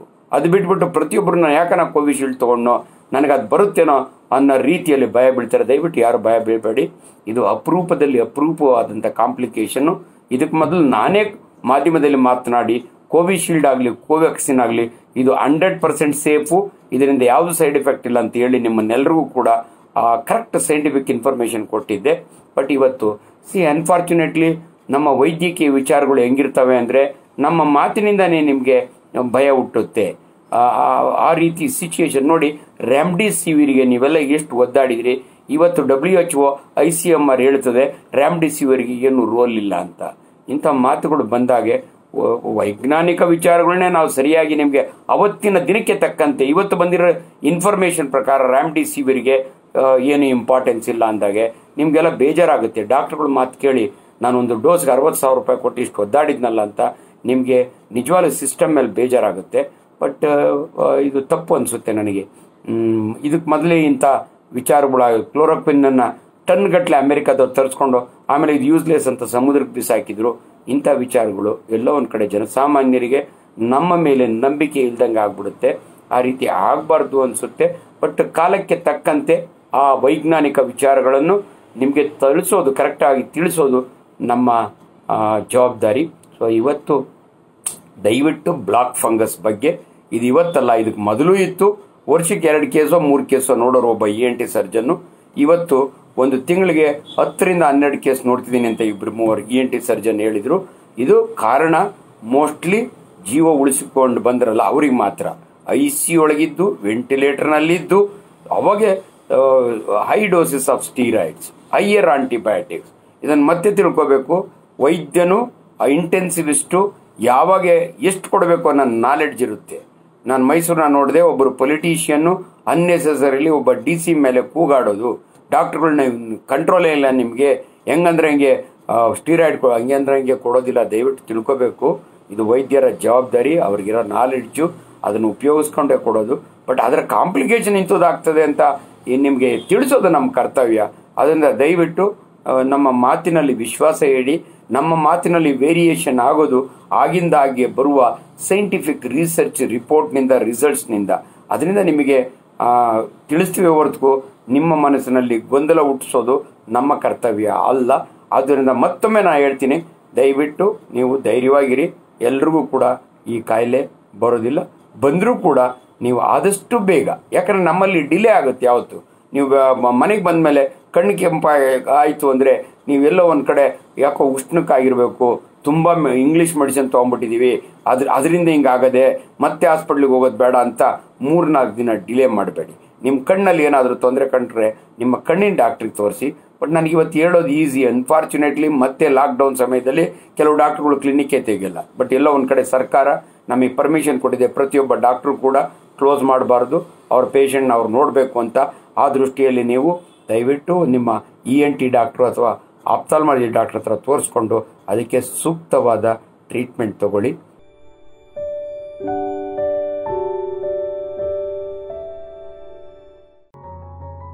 ಇದುವರೆಗೆ ಕೊರೋನಾ ಬಂದವರಿಗೆಲ್ಲ ಬ್ಲ್ಯಾಕ್ ಫಂಗಸ್ ಬರಲ್ಲ. ಈ ಕುರಿತು ಡಾಕ್ಟರ್ ಟಿ ಎಚ್ ಅಂಜನಪ್ಪ ಅವರಿಂದ ಸಂವಾದವನ್ನ ಕೇಳಿದಿರಿ. ಇದು ಸಂವಾದ ಯೂಟ್ಯೂಬ್ ಚಾನೆಲ್ನ ಪ್ರಸಾರ ಸಹಕಾರ. ಇನ್ನೀಗ ಕೇಳಿ ಜಾಣ ಸುದ್ದಿ.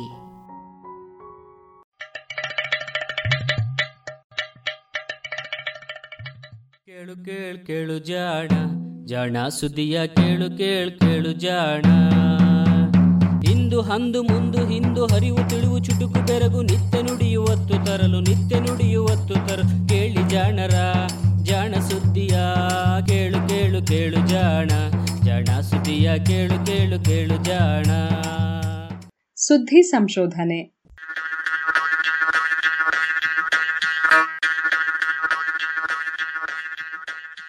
ಹೊಸ ಕೊರೋನಾಗಳು.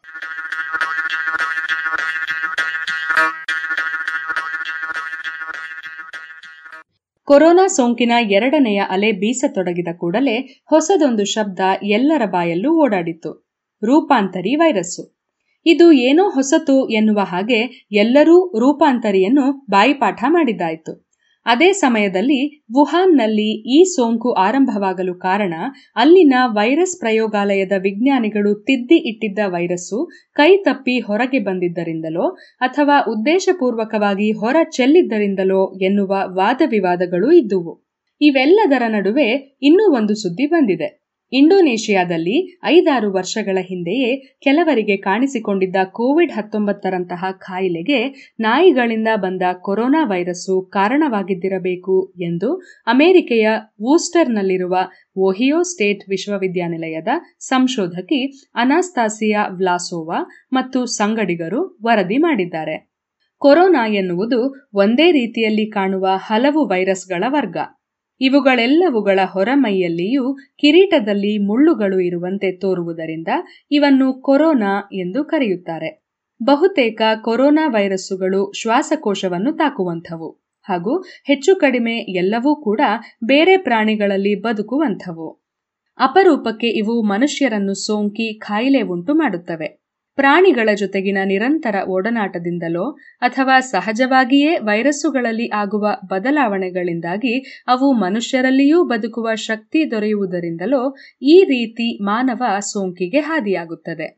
ಕೋವಿಡ್ ಹತ್ತೊಂಬತ್ತು ಕೂಡ ಇದೇ ರೀತಿಯಲ್ಲಿಯೇ ಚಿಪ್ಪು ಹಂದಿ ಇಲ್ಲವೇ ಬಾವಲಿಗಳಿಂದ ದಾಟಿ ಬಂದ ವೈರಸ್ಸು ಎಂದು ನಂಬಲಾಗಿದೆ. ಏಕೆಂದರೆ ಕೋವಿಡ್ ಹತ್ತೊಂಬತ್ತು ಉಂಟು ಮಾಡುವ ವೈರಸ್ಸಿನಲ್ಲಿರುವ ತಳಿ ಗುಣವನ್ನು ಅಥವಾ ಆರ್ಎನ್ಎಯನ್ನು ಬೇರೆ ವೈರಸ್ಸುಗಳ ಜೊತೆಗೆ ತಾಳೆ ಇಟ್ಟು ನೋಡಿದಾಗ ಬಾವಲಿಗಳಲ್ಲಿ ಕಂಡುಬಂದ ಒಂದು ವೈರಸ್ಸಿನದರ ಜೊತೆಗೆ ಶೇಕಡ ತೊಂಬತ್ತೆಂಟರಷ್ಟು ಸಾಮ್ಯ ಇರುವುದು ಗೊತ್ತಾಗುತ್ತದೆ. ಈ ಹಿಂದೆ ಇದೇ ರೀತಿಯಲ್ಲಿ ಸಾರ್ಸ್ ಹಾಗೂ ಮೆರ್ಸ್ ಎನ್ನುವ ಎರಡು ಶ್ವಾಸಕೋಶದ ಸೋಂಕುಗಳು ಕೂಡ ಬಾವಲಿಗಳಿಂದ ಮನುಷ್ಯನಿಗೆ ವೈರಸ್ಸು ದಾಟಿದ್ದರಿಂದ ಆಗಿದ್ದಕ್ಕೆ ದಾಖಲೆಗಳಿವೆ. ಹೀಗೆ ಪ್ರಾಣಿಗಳಿಂದ ಮನುಷ್ಯರಿಗೆ ಹಾರುವ ವೈರಸ್ಸು ಅನಂತರ ಮನುಷ್ಯನಿಗಷ್ಟೇ ಸೀಮಿತವಾಗಿ ಹರಡುತ್ತಾ ಹೋಗುವುದು ವಿಶೇಷವೇನಲ್ಲ. ಕೋವಿಡ್ ಇದರಲ್ಲಿ ಅತಿ ತೀವ್ರವಾದ ಪರಿಣಾಮವನ್ನುಂಟು ಮಾಡಿದ ವೈರಸ್ಸು ಅಷ್ಟೇ. ಇದರಂತೆಯೇ ಇನ್ನೂ ಹಲವು ಕೊರೋನಾ ವೈರಸ್ಸುಗಳು ಮನುಷ್ಯನಿಗೆ ದಾಟಿ ಬರಬಹುದು. ಹೊಸ ಕಾಯಿಲೆಗಳನ್ನು ಉಂಟುಮಾಡಬಹುದು ಎನ್ನುವ ಆತಂಕ ವಿಜ್ಞಾನಿಗಳಲ್ಲಿ ಇದೆ. ಇಂತಹ ವೈರಸ್ಸುಗಳಿಗೆ ಸಹಜವಾಗಿಯೇ ನೆಲೆಯಾಗಿರುವಂತಹ ಪ್ರಾಣಿಗಳ ಜೊತೆಗೆ ಮನುಷ್ಯನ ಸಂಪರ್ಕ ಹೆಚ್ಚಾಗುತ್ತಿರುವುದು ಅಥವಾ ಆ ಪ್ರಾಣಿಗಳ ನೆಲೆ ನಾಶ ಮಾಡಿ ಅಂತಹ ಜಾಗದಲ್ಲಿ ಮನುಷ್ಯ ಮನೆ ಮಾಡುತ್ತಿರುವುದು ಈ ರೀತಿ ಹೊಸ ಬಗೆಯ ಪ್ರಾಣಿಜನ್ಯ ಸೋಂಕು ರೋಗಗಳು ಉಂಟಾಗುವಂತೆ ಮಾಡುತ್ತವೆ. ಕೋವಿಡ್ ಹತ್ತೊಂಬತ್ತು ಕೂಡ ಇಂತಹುದೇ ಒಂದು ವಿದ್ಯಮಾನ ಎನ್ನುವುದು ಬಹುತೇಕ ವಿಜ್ಞಾನಿಗಳ ತರ್ಕ. ಅನಾಸ್ತಾಸಿಯಾರ ತಂಡದ ಶೋಧ ಈ ತರ್ಕಕ್ಕೆ ಇಂಬು ಕೊಡುವಂಥದ್ದು ಎನ್ನಬಹುದು.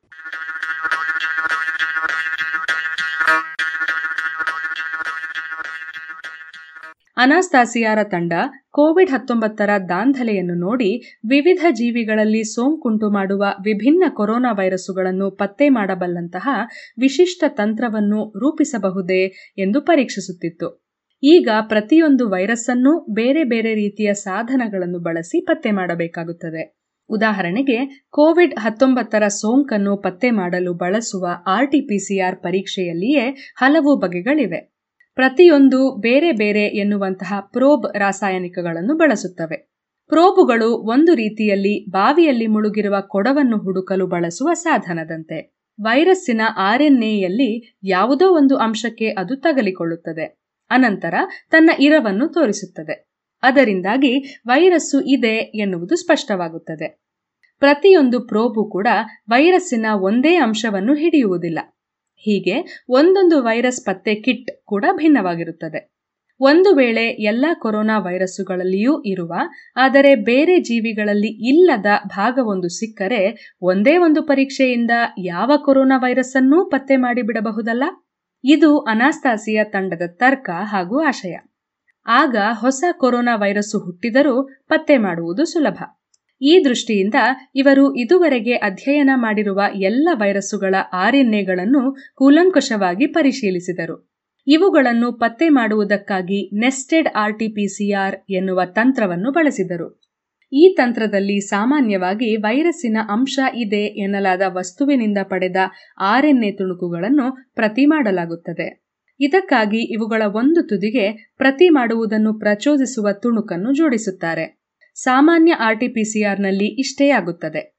ಆದರೆ ಇನ್ನೂ ನಿಖರವಾಗಿ ಪತ್ತೆ ಮಾಡಬೇಕೆಂದರೆ, ವೈರಸ್ಸಿಗಷ್ಟೇ ಸೀಮಿತವಾದಂತಹ ಆರ್ಎನ್ಎ ತುಣುಕಿನ ಇನ್ನೊಂದು ಪ್ರತಿಯೊಟ್ಟಿಗೆ ಪತ್ತೆಗೆಂದು ಇರುವ ತುಣುಕನ್ನೂ ಇಟ್ಟು ಪ್ರತಿ ಮಾಡಲಾಗುತ್ತದೆ. ರೋಗಿಯಿಂದ ಪಡೆದ ಸಿಂಬಳ, ಉಗುಳು, ರಕ್ತದಲ್ಲಿ ವೈರಸ್ಸಿನ ಪ್ರಮಾಣ ಬಹಳ ಕಡಿಮೆ ಇದ್ದರೂ ಕೂಡ ಈ ಬಗೆಯ ನೆಸ್ಟೆಡ್ ಪತ್ತೆ ಅದನ್ನು ನಿಖರವಾಗಿ ಗುರುತಿಸಬಲ್ಲುದು. ಹೀಗಾಗಿ ನೆಸ್ಟೆಡ್ ಪರೀಕ್ಷೆಯನ್ನು ನಿಖರವೆಂದು ಹೇಳುತ್ತಾರೆ. ಅನಾಸ್ತಾಸಿಯಾರ ತಂಡ ಮೂರು ವರ್ಷಗಳ ಹಿಂದೆ, ಅಂದರೆ ಕೋವಿಡ್ ಹತ್ತೊಂಬತ್ತು ಕಾಣಿಸಿಕೊಳ್ಳುವ ಮೊದಲೇ, ಇಂಡೋನೇಷಿಯಾದಲ್ಲಿ ಎರಡು ಆಸ್ಪತ್ರೆಗಳಲ್ಲಿ ಕಾಣಿಸಿದ್ದ ಶ್ವಾಸಕೋಶದ ತೊಂದರೆಗಳ ಬಗ್ಗೆ ಅಧ್ಯಯನ ನಡೆಸಿತ್ತು. ಇಂಡೋನೇಷಿಯಾದ ಸಾರಾವಾಕ್ ಪ್ರಾಂತ್ಯದಲ್ಲಿದ್ದ ಸಿಬು ಮತ್ತು ಕಾಪಿಟ್ ಆಸ್ಪತ್ರೆಗಳಲ್ಲಿ ಎರಡು ಸಾವಿರದ ಹದಿನೇಳು, ಎರಡು ಸಾವಿರದ ಹದಿನೆಂಟರಲ್ಲಿ ಮುನ್ನೂರ ಒಂದು ಮಕ್ಕಳು ನ್ಯುಮೋನಿಯಾದಿಂದ ಆಸ್ಪತ್ರೆ ಸೇರಿದ್ದರು. ಅತ್ಯಲ್ಪ ಕಾಲದಲ್ಲಿ ಇವರು ಆಸ್ಪತ್ರೆ ಸೇರಿದ್ದು ಆತಂಕ ತಂದಿತ್ತು. ಈ ಮುನ್ನೂರು ಮಂದಿಯಲ್ಲಿ ಎಂಟು ಮಕ್ಕಳ ಶ್ವಾಸಕೋಶದಲ್ಲಿ ಸಾಮಾನ್ಯವಾಗಿ ನ್ಯುಮೋನಿಯಾದ ಸಂದರ್ಭದಲ್ಲಿ ಕಾಣಿಸುವ ಬ್ಯಾಕ್ಟೀರಿಯಾಗಳು ಇರಲೇ ಇಲ್ಲ. ಹೀಗಾಗಿ ಇದು ವೈರಸ್ ಸೋಂಕಿರಬೇಕು ಎಂದು ಪರೀಕ್ಷಿಸಿದರು.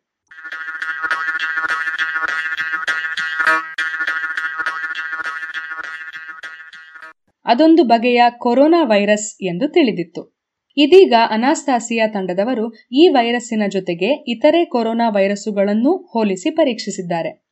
ನೆಸ್ಟೆಡ್ ಆರ್ಟಿಪಿಸಿಆರ್ ತಂತ್ರದಿಂದ ಪಡೆದ ಆರ್ಎನ್ಎ ಪ್ರಮಾಣ ಹೆಚ್ಚು ಇರುವುದರಿಂದ ಅದನ್ನು ಇತರೆ ವೈರಸ್ಸುಗಳ ಆರ್ಎನ್ಎ ಜೊತೆಗೆ ಹೋಲಿಸುವುದು ಸುಲಭ. ಹೀಗೆ ಹೋಲಿಸಿದಾಗ ಈ ಎಂಟು ಮಕ್ಕಳಿಂದ ಪಡೆದ ಮಾದರಿಯಲ್ಲಿ ಸಾಮಾನ್ಯವಾಗಿ ನಾಯಿ ಬೆಕ್ಕಿನಲ್ಲಿ ನೆಗಡಿಯಂತಹ ಕಾಯಿಲೆಯನ್ನು ಉಂಟುಮಾಡುವ ಕೊರೋನಾ ವೈರಸ್ಸುಗಳ ತುಣುಕುಗಳು ಇದ್ದುದು ಗೊತ್ತಾಗಿದೆ. ಈ ತುಣುಕುಗಳನ್ನು ಗಮನಿಸಿದಾಗ ಇವು ವೈರಸ್ಸಿನ ಮೈ ಮೇಲೆ ಇರುವ ಮುಳ್ಳಿನ ಅಥವಾ ಸ್ಪೈಕ್ ಪ್ರೋಟೀನುಗಳ ಭಾಗಗಳು ಎಂದು ಸ್ಪಷ್ಟವಾಗಿದೆ.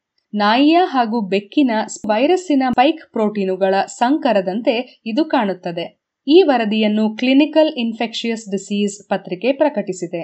ಅಂದರೆ ನಾಯಿಯ ಹಾಗೂ ಬೆಕ್ಕಿನ ವೈರಸ್ಸುಗಳು ಅದು ಹೇಗೋ ಜೊತೆಯಾಗಿ ಈ ಹೊಸ ತಳಿ ಸೃಷ್ಟಿಯಾಗಿರಬೇಕು. ಮಕ್ಕಳನ್ನು ಅದು ತಾಕಿರಬೇಕು ಎನ್ನುವುದು ಇವರ ತರ್ಕ. ಈ ಎಲ್ಲ ಮಕ್ಕಳು ಸಾರಾವಾಕ್ ಪ್ರದೇಶದಲ್ಲಿನ ಹಳ್ಳಿಗಳಿಂದ ಬಂದವರು ಎನ್ನುವುದು ಅವರ ನಿವಾಸಗಳಲ್ಲಿ ಪ್ರಾಣಿ ಪಕ್ಷಿಗಳ ಒಡನಾಟ ಇರುವುದನ್ನು ಅನಾಸ್ತಾಸಿಯಾ ತಂಡ ಗಮನಿಸಿದೆ. ಅಂದರೆ ಈ ಪ್ರಾಣಿಗಳಿಂದ ಮಕ್ಕಳಿಗೆ ವೈರಸ್ಸು ದಾಟಿರಬಹುದೇ? ಇದು ಇವರ ಊಹೆ. ಹಾಗೊಂದು ವೇಳೆ ದಾಟಿ ಬಂದು ಖಾಯಿಲೆ ಮಾಡಿದ್ದರೂ ಅದಕ್ಕೆ ಮನುಷ್ಯರಿಂದ ಮನುಷ್ಯರಿಗೆ ದಾಟುವ ಸಾಮರ್ಥ್ಯ ಇಲ್ಲದಿದ್ದದ್ದು ಸಮಾಧಾನದ ವಿಷಯ.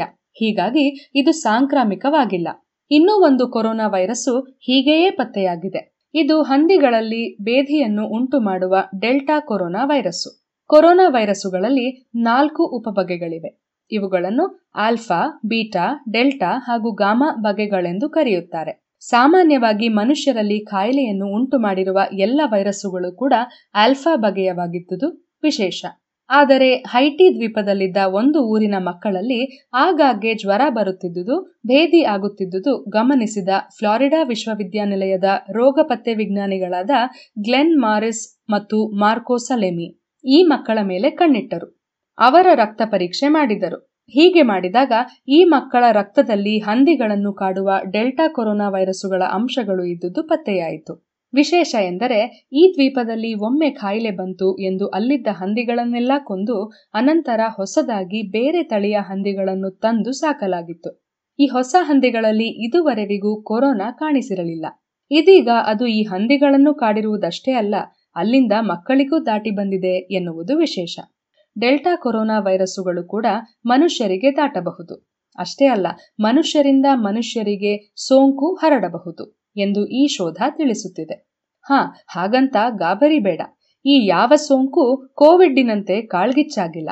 ಮಾರಿಸ್ ಮತ್ತು ಸಲೇಮಿ ಇದರಿಂದ ಬೇರೆ ವೈರಸ್ಸುಗಳ ಸೋಂಕನ್ನು ತಡೆಯುವ ಶಕ್ತಿ ಮಕ್ಕಳಿಗೆ ಬಂದಿದ್ದರೂ ಇರಬಹುದು ಎಂದು ಸಂಶಯಿಸಿದ್ದಾರೆ. ಹಾಗಾಗಿದ್ದರೆ ಒಳಿತೇ ಆಯಿತು ಎನ್ನಬಹುದು. ಮಾರಕವಲ್ಲದ ಈ ಸೋಂಕು ಮಾರಕವೆನ್ನಿಸುವ ಕೋವಿಡ್ಗೆ ಪ್ರತಿರೋಧ ಒದಗಿಸುತ್ತಾದರೆ ಚೆನ್ನವೇ ಅಲ್ಲವೇ? ಆದರೆ ಅದು ಕೇವಲ ಊಹೆ. ಪರೀಕ್ಷೆ ಮಾಡಿ ಖಚಿತಪಡಿಸಿಕೊಳ್ಳಬೇಕಾಗಿದೆ ಅಷ್ಟೆ. ಇವರ ವರದಿಯನ್ನು ಬಯೋ ಆರ್ಕೈವ್ಸ್ ಪತ್ರಿಕೆ ಮೊನ್ನೆ ಪ್ರಕಟಿಸಿದೆ.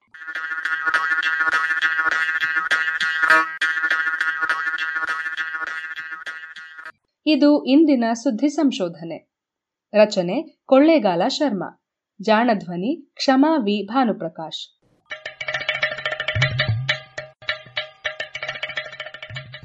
ಜಾಣ ಸುದ್ದಿಯ ಬಗ್ಗೆ ಸಲಹೆ ಸಂದೇಹಗಳು ಇದ್ದಲ್ಲಿ ನೇರವಾಗಿ ಒಂಬತ್ತು ಎಂಟು ಎಂಟು ಆರು ಆರು ನಾಲ್ಕು ಸೊನ್ನೆ ಮೂರು ಎರಡು ಎಂಟು ಈ ನಂಬರಿಗೆ ವಾಟ್ಸಪ್ ಮಾಡಿ ಇಲ್ಲವೇ ಕರೆ ಮಾಡಿ.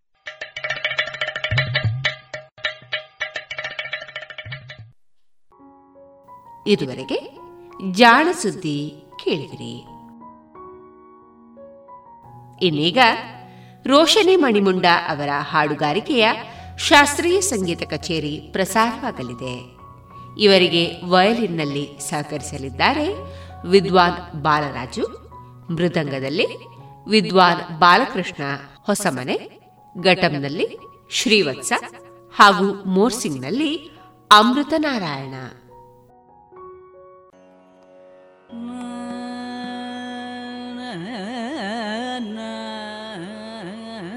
na na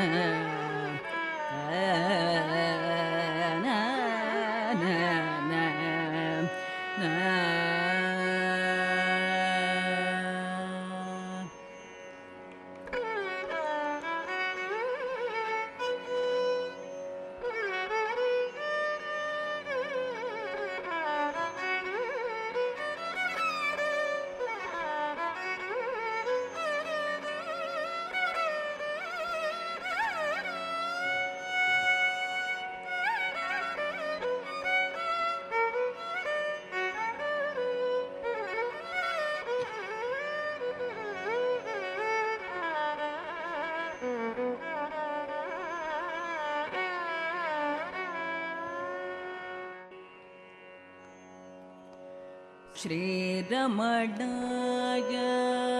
ॐ नमो भगवते। श्रीरमणाय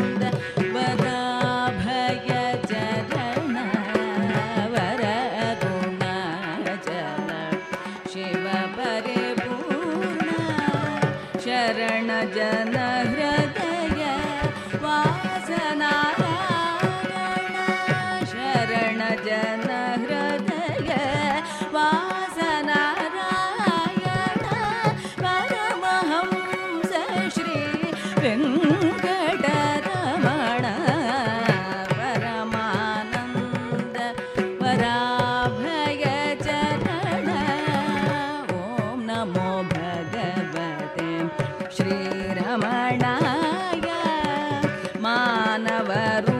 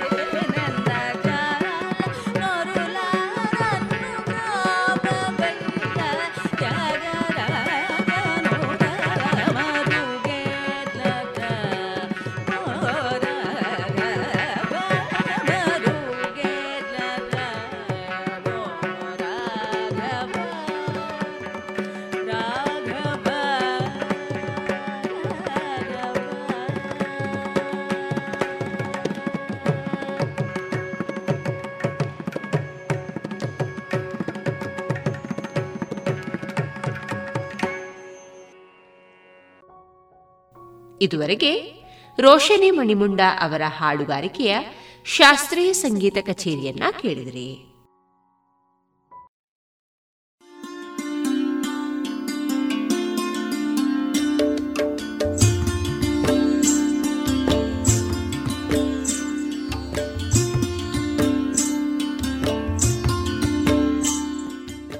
ರೇಡಿಯೋ ಪಾಂಚಜನ್ಯ ಸಮುದಾಯ ಬಾನುಲಿ ಕೇಂದ್ರದಿಂದ ನಿಮ್ಮ ಕಾರ್ಯಕ್ರಮಗಳು ಪ್ರಸಾರವಾಗಬೇಕೆ? ಹಾಗಿದ್ದರೆ ನಮ್ಮನ್ನು ಸಂಪರ್ಕಿಸಿ. ನಮ್ಮ ದೂರವಾಣಿ ಸಂಖ್ಯೆ ಸೊನ್ನೆ ಎಂಟು ಎರಡು ಐದು ಒಂದು, ಎರಡು ಒಂಬತ್ತು ಎಂಟು ನಾಲ್ಕು ಒಂಬತ್ತು ಒಂಬತ್ತು.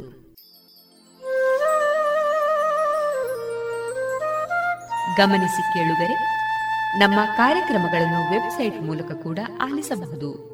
ನಮ್ಮ ವೆಬ್ಸೈಟ್ ವಿಳಾಸ W W W dot radio Panchajanya dot com. ಇಲ್ಲಿ ಆರ್ಕೈವ್ಸ್ನ ಭಾಗಕ್ಕೆ ಹೋಗಿ ಕ್ಲಿಕ್ ಮಾಡಿದರೆ ಹಳೆ ಕಾರ್ಯಕ್ರಮಗಳನ್ನು ಕೂಡ ಆಲಿಸಬಹುದು. ಜೊತೆಗೆ ನಮ್ಮ ಪ್ರಸಾರವನ್ನು ಆಪ್ ಮೂಲಕವೂ ಕೇಳಬಹುದು. ಪ್ಲೇಸ್ಟೋರ್ನಲ್ಲಿ ಪಾಂಚಜನ್ಯ ಸರ್ಚ್ ಮಾಡಿ, ಡೌನ್ಲೋಡ್ ಮಾಡಿಕೊಂಡು ತಮ್ಮ ಮೊಬೈಲ್ಗಳಿಗೆ ಇನ್ಸ್ಟಾಲ್ ಮಾಡಿದರೆ ರೇಡಿಯೋ ಪ್ರಸಾರದ ಕಾರ್ಯಕ್ರಮವನ್ನು ನೀವು ಆಲಿಸಬಹುದು. ನಮ್ಮ ಪ್ರಸಾರದ ಬಗೆಗೆ ನಿಮ್ಮ ಅಭಿಪ್ರಾಯಗಳನ್ನು ಹಂಚಿಕೊಳ್ಳಲು ನಮ್ಮ ವಿಳಾಸ ರೇಡಿಯೋ ಪಾಂಚಜನ್ಯ ತೊಂಬತ್ತು ಬಿಂದು ಎಂಟು ಎಫ್ಎಂ, ಸಮುದಾಯ ಬಾನುಲಿ ಕೇಂದ್ರ ನೆಹರು ನಗರ, ಪುತ್ತೂರು. ನಮ್ಮ ದೂರವಾಣಿ ಸಂಖ್ಯೆ ಸೊನ್ನೆ ಎಂಟು ಎರಡು ಐದು ಒಂದು, ಎರಡು ಒಂಬತ್ತು ಎಂಟು ನಾಲ್ಕು ಒಂಬತ್ತು ಒಂಬತ್ತು. ಇಮೇಲ್ ವಿಳಾಸ radio Panchajanya at Gmail dot com ನಮ್ಮ ವಿಳಾಸ ಮತ್ತೊಮ್ಮೆ ರೇಡಿಯೋ ಪಾಂಚಜನ್ಯ ತೊಂಬತ್ತು ಬಿಂದು ಎಂಟು ಎಫ್ಎಂ ಸಮುದಾಯ ಬಾನುಲಿ ಕೇಂದ್ರ, ನೆಹರು ನಗರ, ಪುತ್ತೂರು. ನಮ್ಮ ದೂರವಾಣಿ ಸಂಖ್ಯೆ ಸೊನ್ನೆ ಎಂಟು ಎರಡು ಐದು ಒಂದು, ಎರಡು ಒಂಬತ್ತು ಎಂಟು ನಾಲ್ಕು ಒಂಬತ್ತು ಒಂಬತ್ತು. ಇಲ್ಲಿಗೆ ಈ ಹೊತ್ತಿನ ಪ್ರಸಾರ ಕಾರ್ಯಕ್ರಮವನ್ನ ಮುಕ್ತಾಯಗೊಳಿಸುತ್ತಿದ್ದೇವೆ. ಆತ್ಮೀಯ ಕೇಳುಗರಿಗೆಲ್ಲ ರೇಡಿಯೋ ಪಾಂಚಜನ್ಯದ ಬಳಗದ ಪರವಾಗಿ ನಾನು ತೇಜಸ್ವಿ ರಾಜೇಶ್ ಮಾಡುವ ಅನಂತ ವಂದನೆಗಳು.